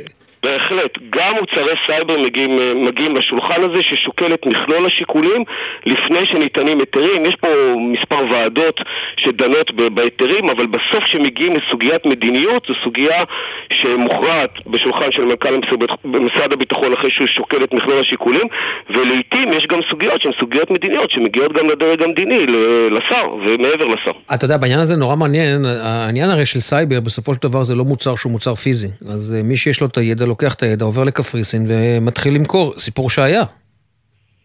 זה נכון, ולכן אנחנו צריכים, זו, זו, זו, זו, זו תעשייה בעצם שהיא עתירת אנשים עם אה, באמת המון יצירתיות וחלקם הגדול גם יוצאי מערכת הביטחון ופה אנחנו צריכים לשקלל ואנחנו עושים את זה ואנחנו עושים התאמה של מדיניות הסייבר בהתאם לזה שאנחנו רוצים לשמור מצד אחד את התעשייה פה ומצד שני גם לקבוע מדיניות עם קווים מקבילים כדי להימנע מפגיעה בזכויות אדם או אירועים כמו שהיו בעבר אה, מול התעשייה הזו ומדינות בעולם. אני אגיד כאן משהו שאתה לא צריך להגיב אליו, אני חושב שהבעיה שלנו בסייבר היא בעיקר ארה"ב, שהיא זו ששמה ברקס על הסייבר הישראלי פחות ממדינות אה, אחרות, עיין ערך NSO, אבל לא לעניין הזה, אל תגיב לזה, אני לא רוצה שתגיב לעניין הזה, אני מבין אותך. אני אשמח לשמוע יותר.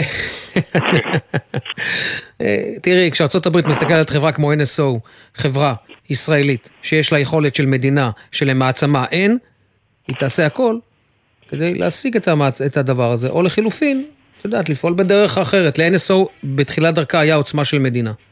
נגיד את זה כך ונשאיר את זה, ונשאיר את זה כאן. אה, אבל יש ממש שאלה לסיום, אה, יאיר, בהקשר הזה, כי אתם מביטים קדימה, ואני ש... פתחתי איתך בעניין של הלחימה ברוסיה. עד כמה אתם מעריכים שבשנה הבאה המכירות האלה, אה, הייתי אומר, אה, יגדלו? כי אנחנו מבינים שכל אירופה למעשה בתהליך חשיבה מחדש לגבי תקציבי אה, ביטחון ולגבי האיום שפתאום מתפתח להם מרוסיה.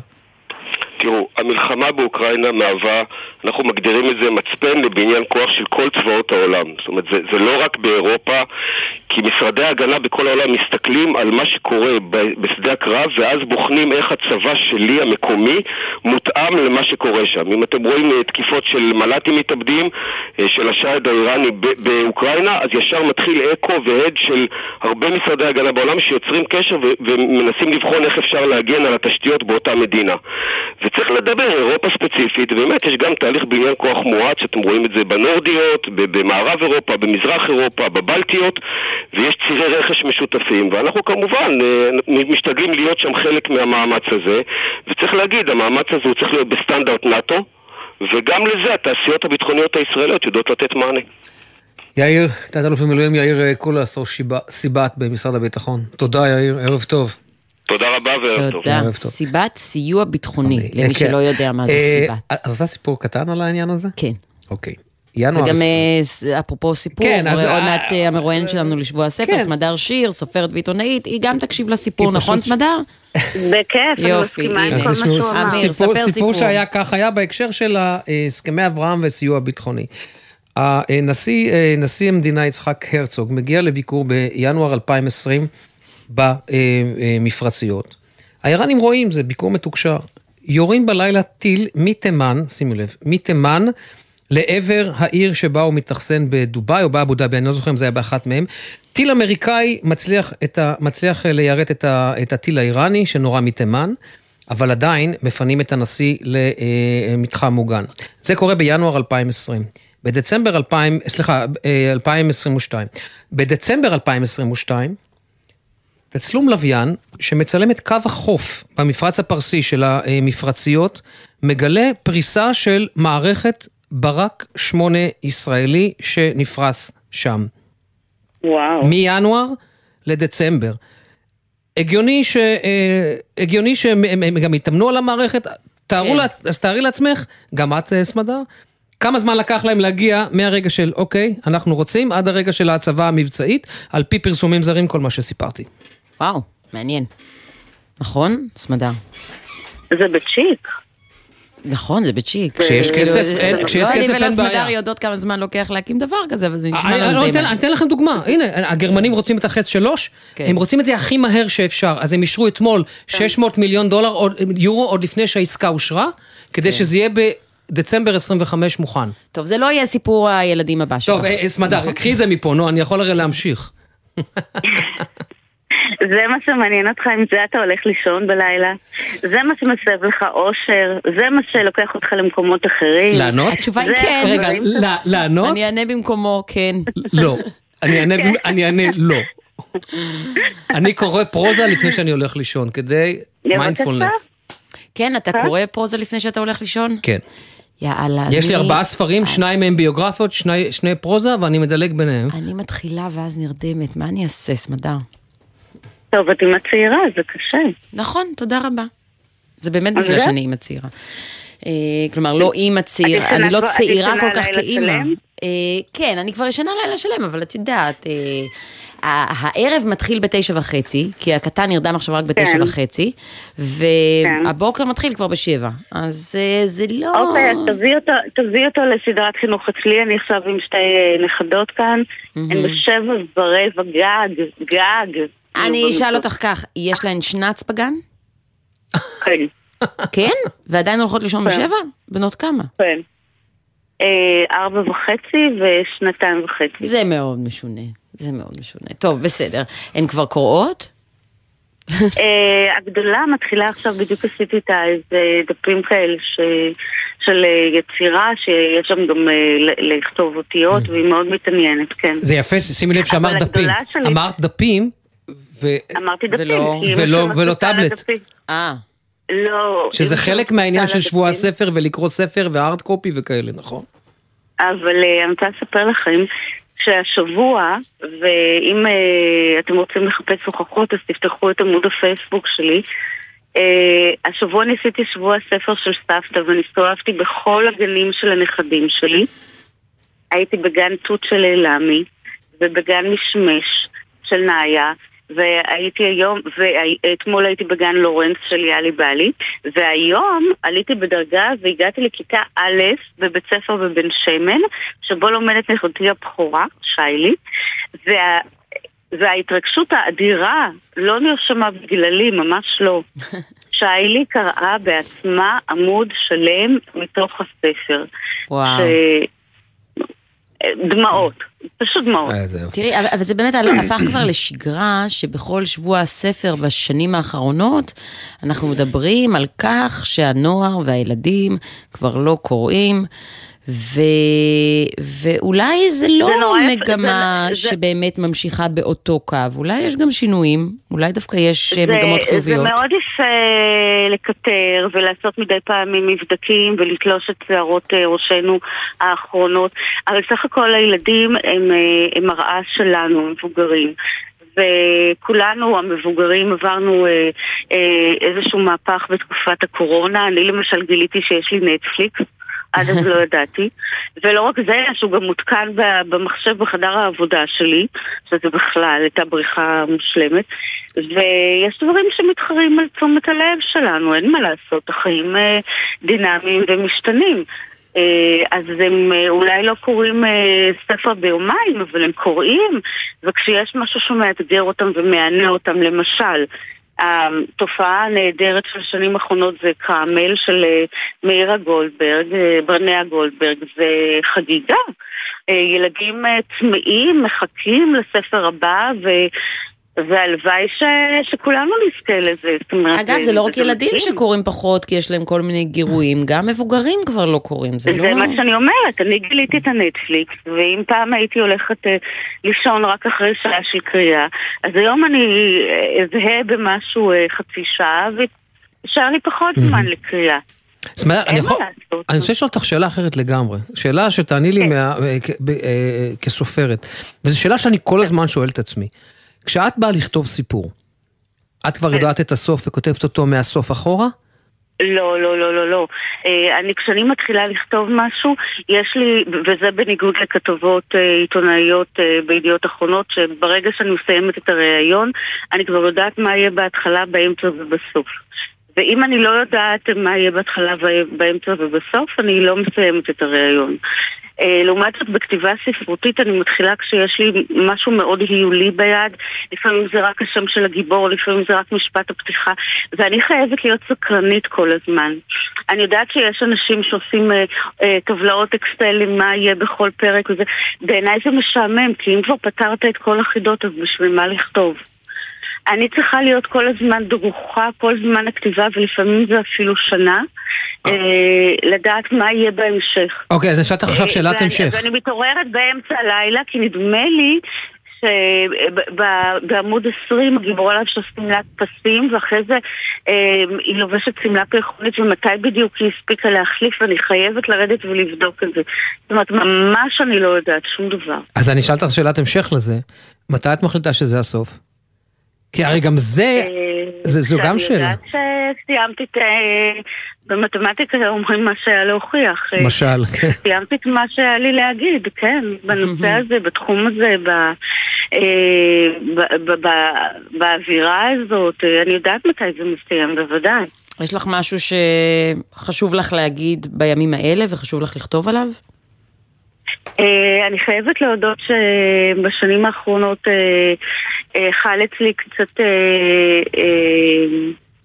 קצת העניינים השתנו אצלי בגלל משברים שעברתי, חלקם רפואיים, חלקם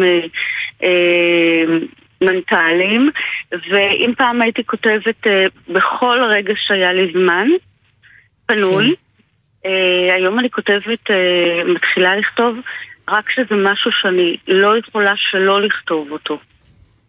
כי באמת, אה, ברוך השם, יש לי תשעה נכדים, אני פול טיים ג'וב איתם, אני כל יום אוספת נכדים ממקום אחר בארץ, אה, מחזירה אותם להורים שלהם אה, אכולים מקולחים אה, במצב של טרום שינה. וזה הסיפוק, באמת, זאת שמחת החיים שלי, אבל כשיש משהו שאני לא יכולה שלא להתייחס אליו, אז אני מתחילה לכתוב, וזה מה שאני עושה עכשיו, למשל. אה, אחרי תקופת אה, דגירה ארוכה שבה לא כתבתי שום דבר לילדים ולנוער, אה, אני מתחילה עכשיו לכתוב. לילדים או לנוער? זה יהיה גם וגם, לילדים ולנוער. אפשר לשאול על מה?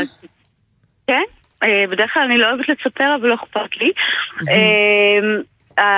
הכוכב של הספר שלי יהיה עטלף. אני מאוד לקחתי ללב את זה שבתקופת הקורונה כולם שנאו את העטלף- את העטלפים. נחמד. וקיללו אותם והאשימו אותם בכל הצרות של העולם. ועטלף אחד יוצא לעשות חשבון עם כולם. הבנתי. וואו, זה כמו רטטוי עם האח בראש, עכשיו עם הטלף, יפה. נהדר. כן, אבל לא יקראו לו עטלף, יקראו לו עטלב. אה, אני מאוד. אוהבת את זה. טוב, אני אני מחכה לקנות את זה כבר לבת שלי כשזה יוצא. והסינים יהיו האנשים הטובים בסדר. נכון, נכון, נכון. סמדר שיר, סופרת ועיתונאית, אה, תודה רבה לך. היה כיף תודה רבה לדבר לכם, איתך. ושנדבר על דברים כאלה, ולא על, אה, אתם יודעים, כל המפחידים שלכם. גם וגם, גם וגם. סמדר, צריך להתפרנס. לא כולם מוכשרים. יאללה, בשמחות, תבואו לשבוע ספר. תודה. אז ככה, בשש וחצי, ממש עוד שלוש דקות, יפורסם מדד המחירים לצרכן. אנחנו נצא להפסקה קצרה ונחזור ישר עם הנתונים.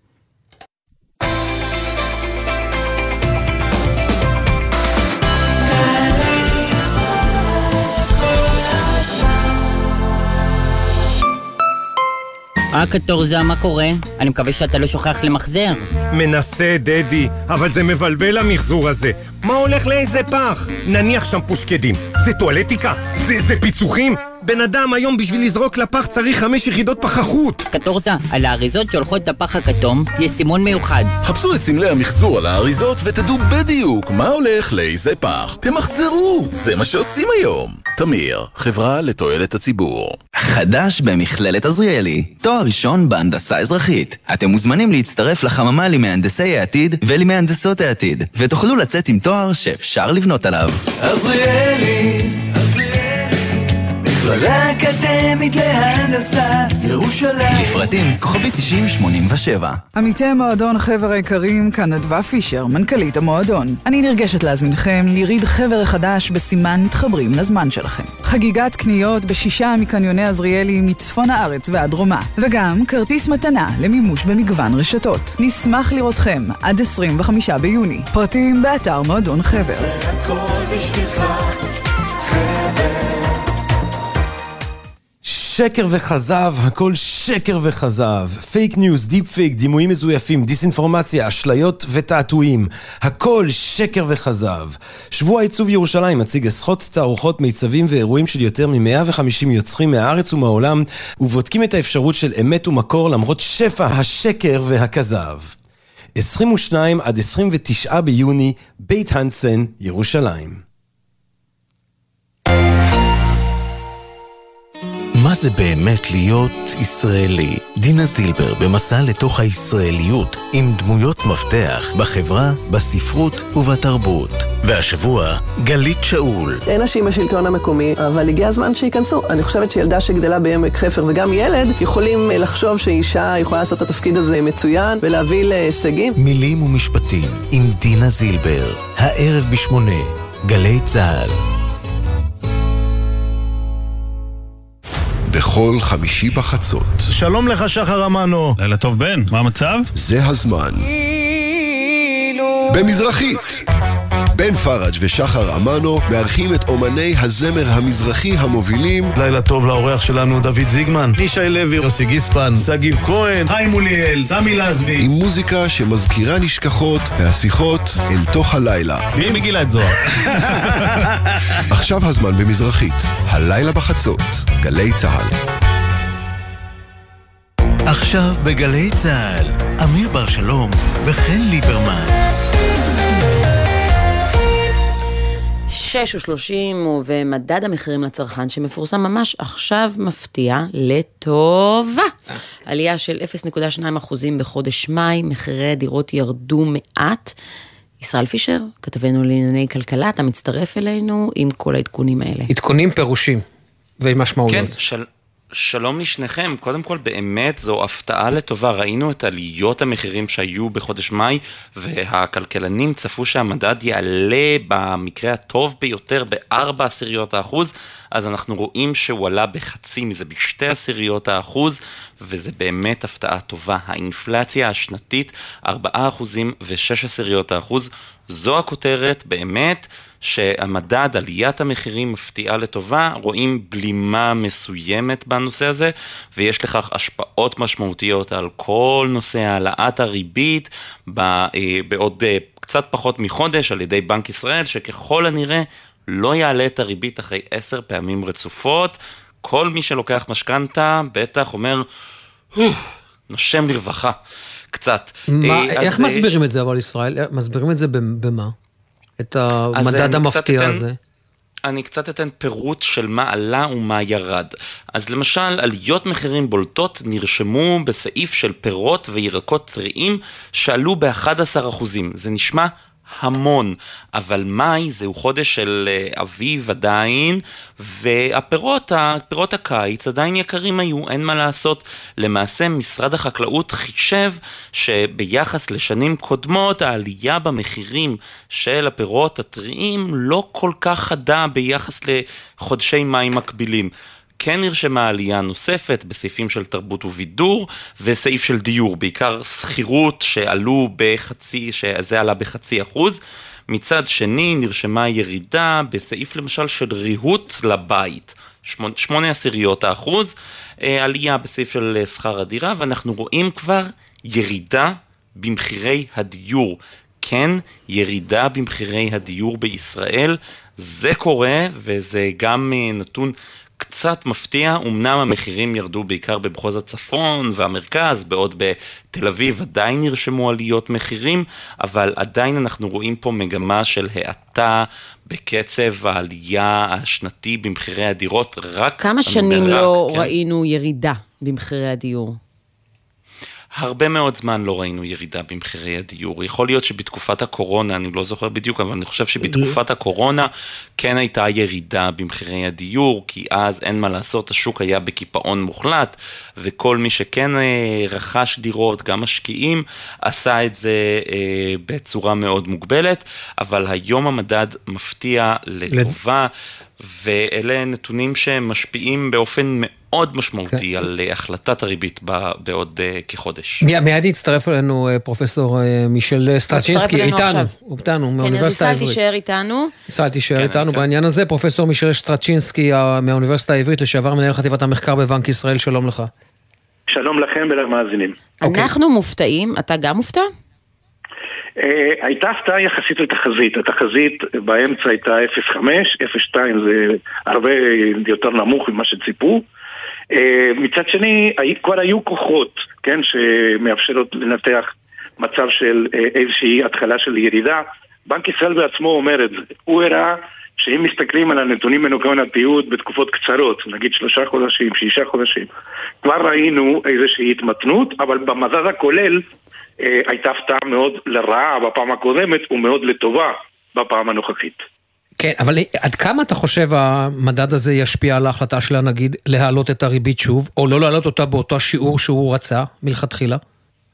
אה, זה כמובן ישפיע, ישפיע באופן משמעותי, כי אם אנחנו עושים את הניתוח, יש את הכוחות האלה שהזכרתי, אני אפרט את זה קצת יותר.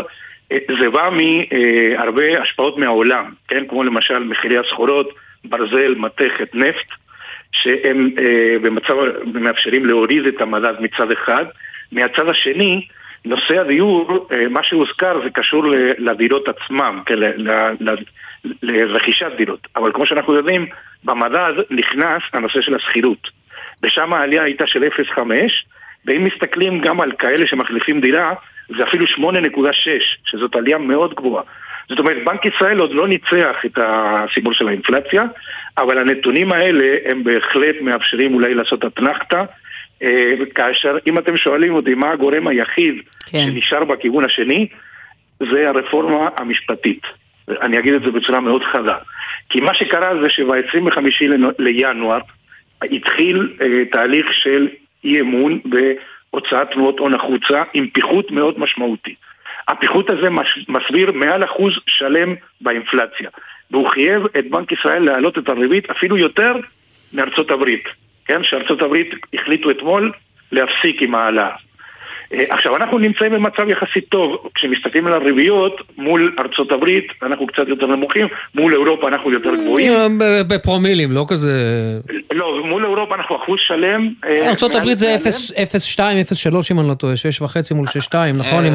רבע אחוז אנחנו גבוהים יותר. 0.25. אנחנו נמוכים יותר מארצות הברית, באירופה אנחנו באמת נמוכים יותר באחוז, אבל פרופסור סטרצ'ינסקי, מעניין אותי... שנייה, רק שנייה, אני מה שבאתי להגיד... זה שבמצב רגיל, אם הכלכלה הייתה במצב רגיל, היינו רואים איסוף מאוד משמעותי, וזה כבר היה מאפשר לנגיד להוריד את הריבית עוד לפני, כמה חודשים לפני.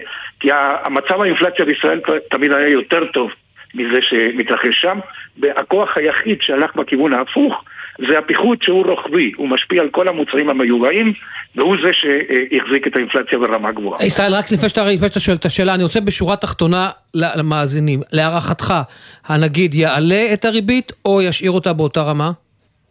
אם אני חייב להמר, אז אני מהמר שהם לא יעלו הפעם את הריבית, אה, אה, מאחר והנתון הזה הוא נתון חיובי, וגם אנחנו רואים, בואו נחכה קצת, יש לנו עוד כמה ימים על ההחלטה, ובנושא המשפטי אנחנו קמים כל בוקר לסיפור חדש, אבל לפי הנתונים שהיו עכשיו, שיש עכשיו, למשל היום, אז אנחנו רואים איזושהי רגיעה גם בשוק המטח, וכל עוד לא יהיו דברים מאוד מאוד בכיוון האחר, אה, יש לקוות ש...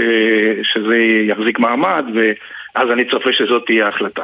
אבל אם אתה שואל אותי, זאת, זאת בעצם, זה האיום אני שם את זה בצורה מאוד ישירה, כי זה משהו שהוא לא בשליטה, זה, זה לא קשור לנגיד, הנגיד אין לו כלים, הוא לא יכול להשפיע על הרפורמה המשפטית, ואנחנו ראינו שזה היה גורם התמיכה בנושא שמבדיל את ישראל מול המדינות האחרות, ששם אנחנו כבר רואים את הירידה, בארצות הברית הרבה חודשים ברציפות שאנחנו רואים ירידה במדד.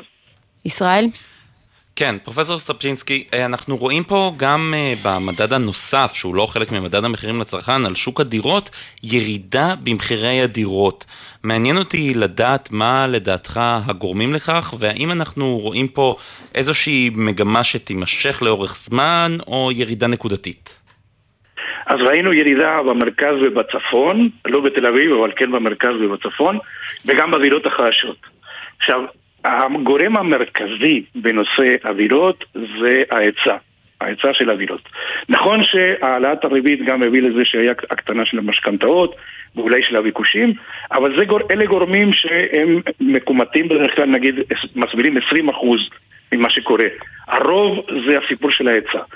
אז אנחנו, אה, כשאנחנו, אגב, כשאנחנו אומרים ירידה, שאלתם באיזה שנה ראינו ירידה במדד השנתי, זה היה רק ב-2018. זה קרה ב-2018. לא, חן שאלה מתי, ירד, מתי ירדו מחירי הדירות. מתי ראינו מגמת ירידה? לא... 2003, 2002, 2003 לדעתי.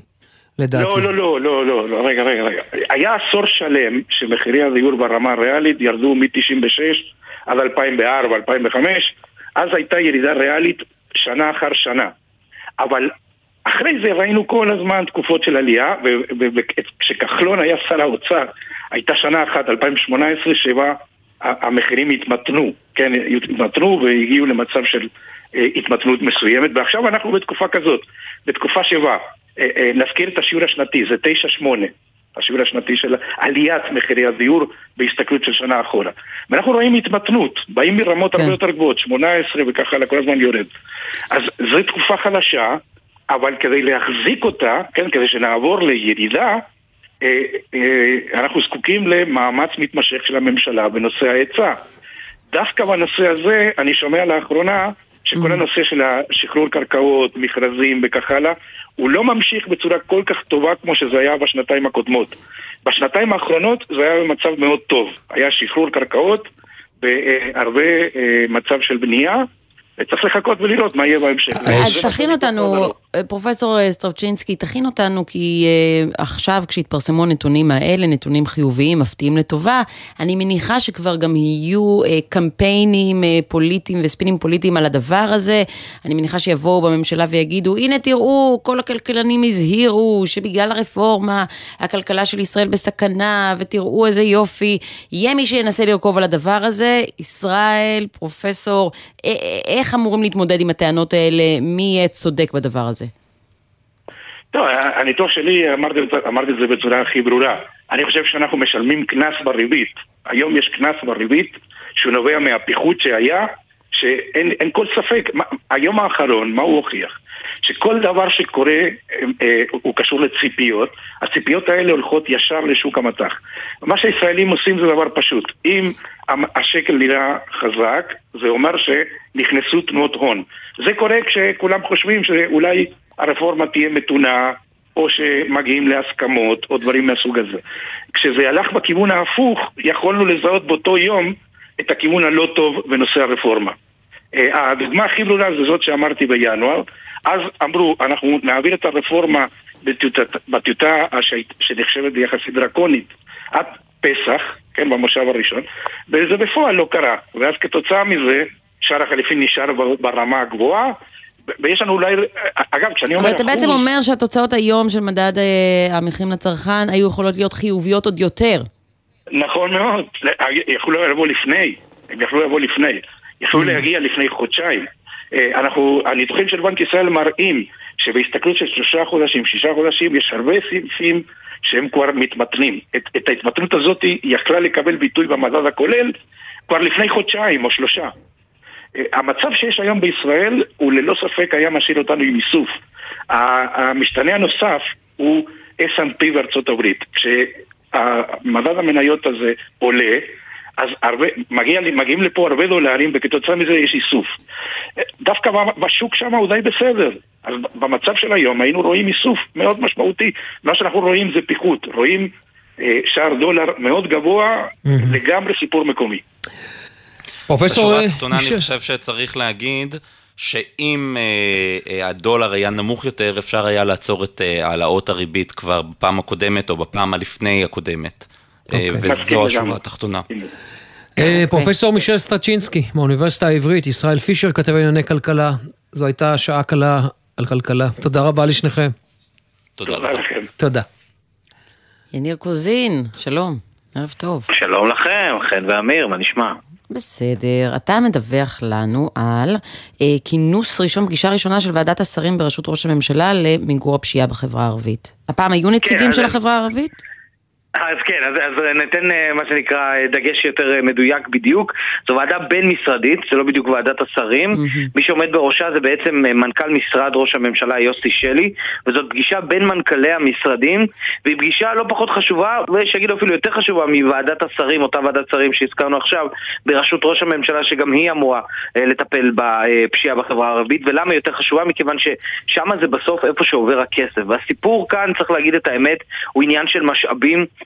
כמה משאבים משקיעים כדי לנסות ולטפל בפשיעה בחברה הערבית.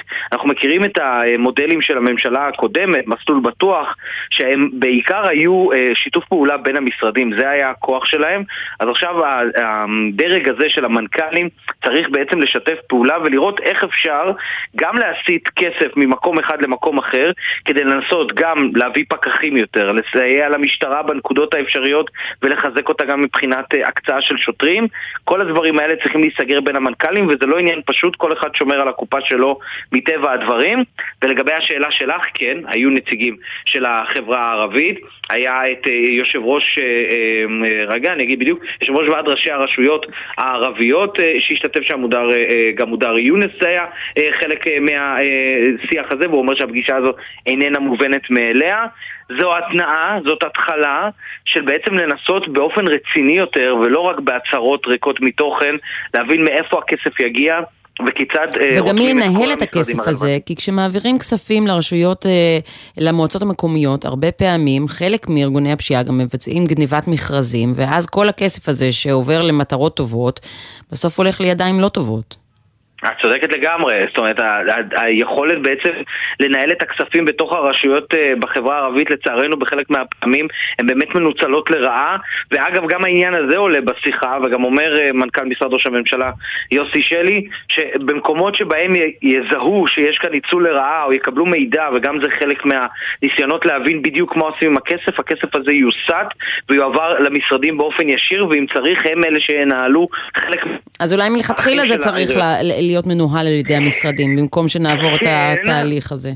אני מסכים איתך, אבל אני חושב שאלה תהליכים שאי אפשר לבצע בלי שיתוף פעולה מסוים של ראשי הרשויות הערביות ובכלל של, של מנהיגי החברה הערבית. כלומר, אם זה יהיה רק בהצנחות ומלמעלה, זה יכול ליצור אנטגוניזם. זה נכון שבלא מעט מקומות אה, המדינה צריכה לפקוח שם עין ולראות איך מטפלים בכספים האלה שיעברו לשם, אבל זה חלק מהעניין, זה בדיוק הסיבה שמתכנסים כולם ביחד ולנסות להבין איך הם עושים את זה. זה מנכ"לים של כל המשרדים, באמת, המשרד לביטחון לאומי, משרד הפנים, משרד המשפטים, משרד האוצר כמובן, בתקווה שמהפגישות הללו גם יצאו אה, שיטות פעולה. אגב, הם אומרים שבמקומות, שמקווים, שבמקומות שבהם יראו שיש הצלחה אה, בתוכנית של, של היישוב, של המועצה האזורית, ינסו להעתיק אותה גם למקומות אחרים בכל מה שקשור למיגור האלימות והפשיעה בחברה הערבית.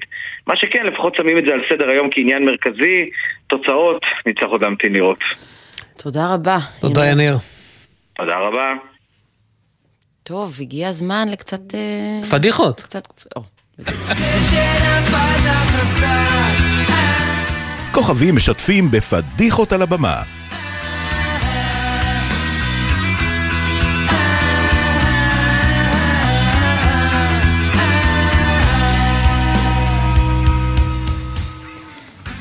יעל לבנטל, שלום לך. היי. מה שלומך? מה נשמע? אני טוב. אתם? מדהים. אנחנו? כן. כן. מדקה לדקה. יאללה, יש לך, יש לך כמה פדיחות, אני רוצה לתת לך את הזמן, אחרי זה נשאל שאלות אחרות, אבל קודם כל תביאי את הסחורה. אוי, איזה מזל שכשיש אה, מופע סטנדאפ, אז כשקורית לך פדיחה, את כבר שמחה על זה שיש לך מה לספר, שקרתה לך פדיחה. אז... אה, נכון. בשבילכם, זה בדיוק בשביל הרגעים האלה. אז, אה, טוב, לפעמים אני אפילו את. מייצרת את הפדיחה כדי שיהיה לך מה לספר? לא, יש לי מספיק. אוקיי, הן קורות מעצמן. כן. טוב, אז כן. אני אספר לכם אחת.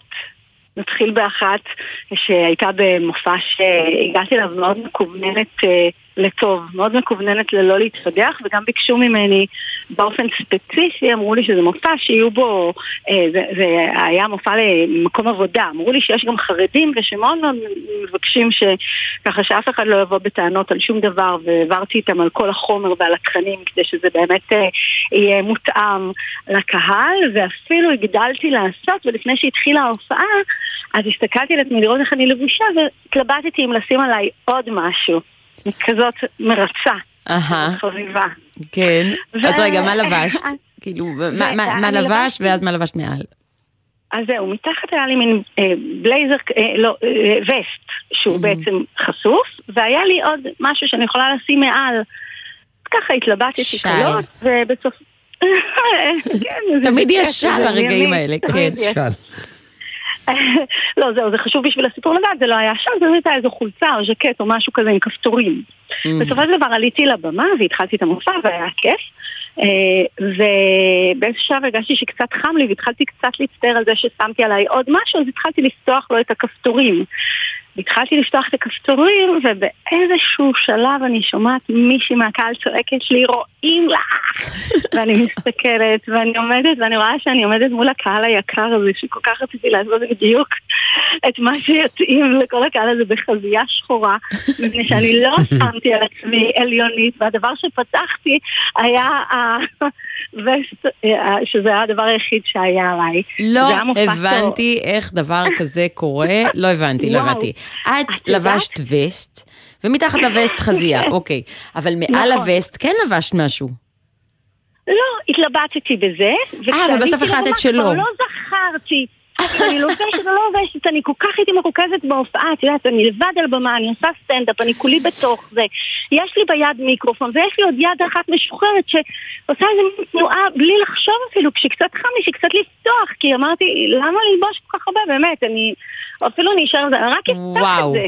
וואו, ואז פשוט היית, וואו, זה פשוט מרוב שאנחנו משקיעים ולחוצים ממשהו, אנחנו דופקים אותו. וואו, כן, מדהים. בדיוק. זה היה כאילו, ואז לא את קולטת, היא- היא אומרת לך רואים לך, ו- ו- ו- ואת תוך כדי שאת מספרת בדיחה או סיפור, מה את עושה? כן, סיפור, אני פשוט הסתובבתי. צוחקת כמו שלא, אני לא יודעת אם אני יכולה להמשיך את ההופעה. סגרתי את החולשה מאותו רגע, אני והיא לא יכולנו להיפגש בעיניים יותר, כי היא נקרעה, ואני כל רגע שראיתי אותה, לא, לא יכולתי לדבר, וזה היה גם מופע צהריים, אתם מכירים, אתם מכירים, במקומות עבודה לפעמים נותנים לאנשים לאכול צהריים, ואז מביאים את הסטנדאפ כדי שהם יצחקו, והיה שם משהו טיפה מנומנם, אבל מהרגע הזה המופע התעורר והתרומם לגבהים. אה, שלא הגיע אליהם לפני כן. וואו, טוב, אני, אני רוצה עוד, אה, עוד פדיחה, אבל אין לנו זמן, אבל אני כן רוצה לדעת אה, מה איתך היום, מה קורה? איפה אפשר לראות אותך? קודם כל בתיאטרון הבימה. עכשיו אני ממש בדרך לשם, בתיאטרון הבימה בהצגות מעבר לדלת, שזו באמת הצגה נהדרת ועשיתי את ליבי.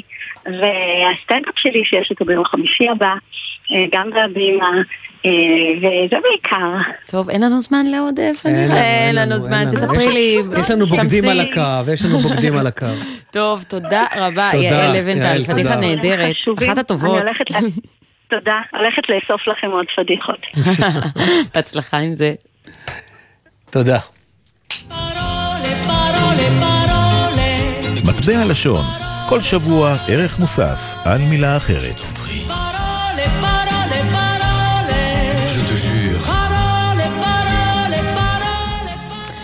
רוביק רוזנטל, הזירה הלשונית, שלום לך.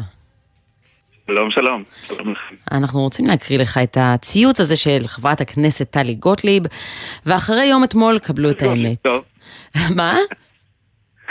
כן, כן, לא, אי אפשר אה, בלעדיה. רוביק, תקשיב, תקשיב, תקשיב זה לטלי מעניין. גוטליב, לא, לא, לא שומעים אותה מספיק. ואחרי יום אתמול, קבלו את האמת, לא תהיה רפורמה. בתוך הליכוד יש ארבעה בוגדים לפחות שהצביעו לנציגת יש עתיד. אותם בוגדים מוכיחים שאין לנו רוב להעברת הרפורמה. כמה נוח, מהלך גאוני. המילה בוגדים היא המילה שלנו. כן, כן, מילה אה, קלה מאוד.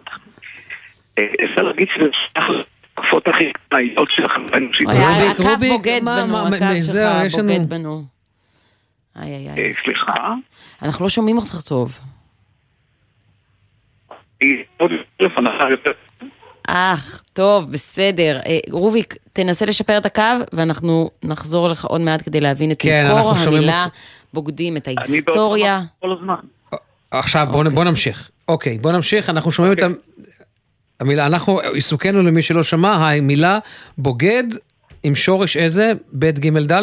ג' ד'. אז קודם כל זו מילה עתיקה מאוד, אה, מפני שהיא באחד הדברים הכי עתיקים בתרבות. רוביק, רוביק, אנחנו לא שומעים אותך, אנחנו לא שומעים אותך. אה, אנחנו אה. תתקשרו בבקשה. אנחנו. ננסה, צוק הזמנים, כן, אנחנו ננסה, בוא ננסה לנחש מהי ההיסטוריה של המילה בוגדים. אה, ברור תנכי, לדעתי. אני אין לי קונקורדציה מולי, אבל uh, בטוח, שיש, uh, בטוח שיש לזה מקור uh, תנ"כי. ואני רוצה קשה, לשאול את השאלה, גוטליב... בין בגד לבגד, האם יש קשר? האם יש קשר מילולי? זאת שאלה טובה. כן, זה... הלוואי שהיה איתנו רוביק רוזנטל לענות, אבל אני חייבת להגיד שטלי גוטליב במיוחד משתמשת במילה בוגדים המון. אה, גם אם זה חברי, כלפי אה, חברי הסיעה שלה, גם אם זה כמובן כלפי שמאלנים, השמאל בגד במדינה, היא כבר אמרה את זה בהפגנה. אה, היא פשוט מאוד מאוד אוהבת את כן. המילה הזאת. נראה לי שרוביק כבר לא נספיק, לא נספיק, אבל אנחנו מנסים. מנסים. אבל אל תכבה לי את המיקרופון, אחרת מה נשמע? טוב, אה, אמיר, בינתיים אני אגיד שזה כן התה האחרון שלנו יחד. לכן רציתי להגיד שאנחנו רוצים להיפרד. אבל לא בגלל שזו התוכנית האחרונה שלי, אני, התוכנית האחרונה שלי תהיה בשבוע הבא, אבל זו התוכנית האחרונה איתך, כי אתה לא תהיה כאן שנה, אה, שבוע הבא, ואנחנו עם רוביק. רוביק, יש לנו-. יש לנו דקה, יש לנו דקה לבגד, לבגד טוב, בוגד. זה נורא ואיום. טוב, אז אני אגיד בקיצור שהמילה פה לבגוד הוא קשור למילה בגד, לבגדים שאנחנו לובשים. זה, זה מפתיע, אבל בגדים קשורים לכיסוי, לזה שאתה לא אומר את האמת, אתה מסתיר משהו, וזה בדיוק קשור גם למילה מעיל, שגם היא קשורה למילה מעילה, בדיוק באותו רעיון. וואו. אתה מכסה משהו, אתה עושה דברים שהם לא בסדר. אה, מה שקורה לבגידה, וזה הדבר אולי הכי חשוב, שזה, יש פיחות ערך עצום של הפשע הזה, של הדבר הנורא הזה, שהוא בעצם בין אחים, הוא בין אנשים שהם קרובים אחד לשני. זה לא מול אויבים, זה מול האנשים שלי. אחי הבוגד, אחיי בגדו, אומרים בתנ"ך. והחברים שלי ב, ב, בליכוד הם אלה שהם הם הבוגדים. והציו, והשמאל היהודי ששייך אליי הם בוגדים שמאלנים וכדומה. זאת אומרת שזה משהו שהוא בתוך המחנה, ולכן הוא כל כך אה, חמור. אה, צריך להגיד שעם הזמן, המושג הזה של בגידה אה, איבד קצת את ה... עוצמה שלו. אה, לפי החוקים של המדינה, בגידה אגב זה דינה מוות או מאסר עולם, כן, במובן החמור. אבל אנחנו קודם כל נכנס, אגב, כבר בתנ"ך נכנס בגידה גם בהתייחס לבעל שבוגד באשתו. אנחנו חייבים, אבל כן. חייבים לעצור כאן, כי אתה שומע את המוזיקה. אנחנו ממש חייבים לסיים. בסדר, מאה אחוז, באשת נעוריך אל תבגוד, אה, ובגידת הגוף למשל, זאת אומרת זה כבר הרבה יותר פשוט.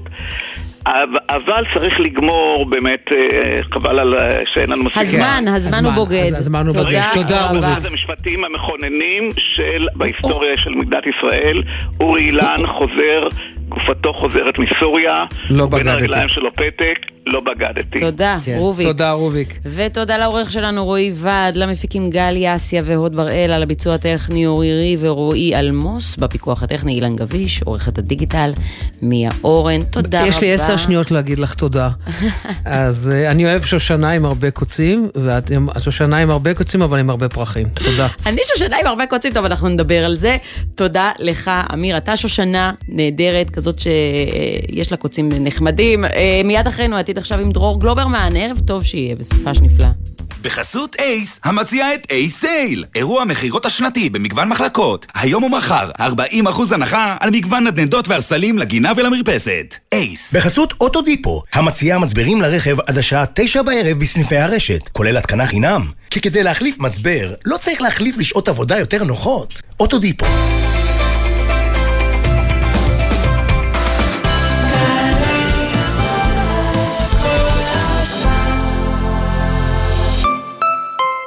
ימים אחרונים להירשם למבצע הדיור הארצי של גינדי לעמיתי מועדון חבר ולבני משפחותיהם. לפרטים חפשו גינדי חבר או חייגו כוכבית 5552. זה הכל בשבילך,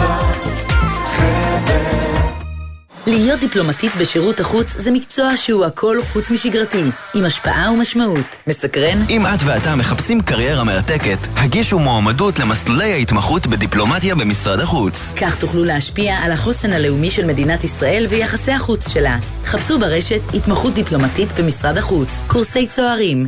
אתם שם ברחוב הכלנית 3, עם הבריכה הביתית. כן, הבריכה הקטנה הכחולה. הילד שלכם נכנס למים בלי שתרגישו. אנחנו לא יכולים להיות בכל בית בשביל להשגיח. בקיץ הזה כולנו מצילים חיים ומונעים את האסון הבא של טביעת פעוט. מה עושים? בריכות קטנות מרוקנים, בריכות קבועות מגדרים ומשגיחים מקרוב כל הזמן, במיוחד במים. אל תוריד מהם את העיניים. למידע מציל חיים חפשו התוכנית הלאומית לבטיחות ילדים. 25 שנה לפסטיבל היין של מטה יהודה. מצפה לכם חגיגת תיירות, תרבות, חקלאות ומוזיקה ביקבים, השקות של יינות חדשים מעקבי אזור היין יהודה, מפגשים עם יננים וסיורים ודרכים. פסטיבל היין של מטה יהודה, בכל סוף שבוע בחודש יוני. לפרטים חפשו תיירות מטה יהודה. שישי בשש, סוף סוף קצת שקט. אפשר לשמוע ציוץ של ציפור, רשרוש של עיתון, נחירות של שנץ.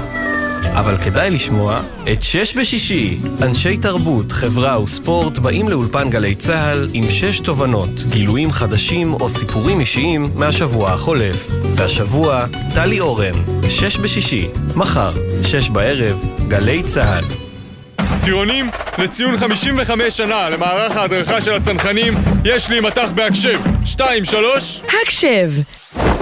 מגזין החיילים של גלי צה"ל יורד לשטח לשידור מבסיס האימונים החטיבתי של הצנחנים.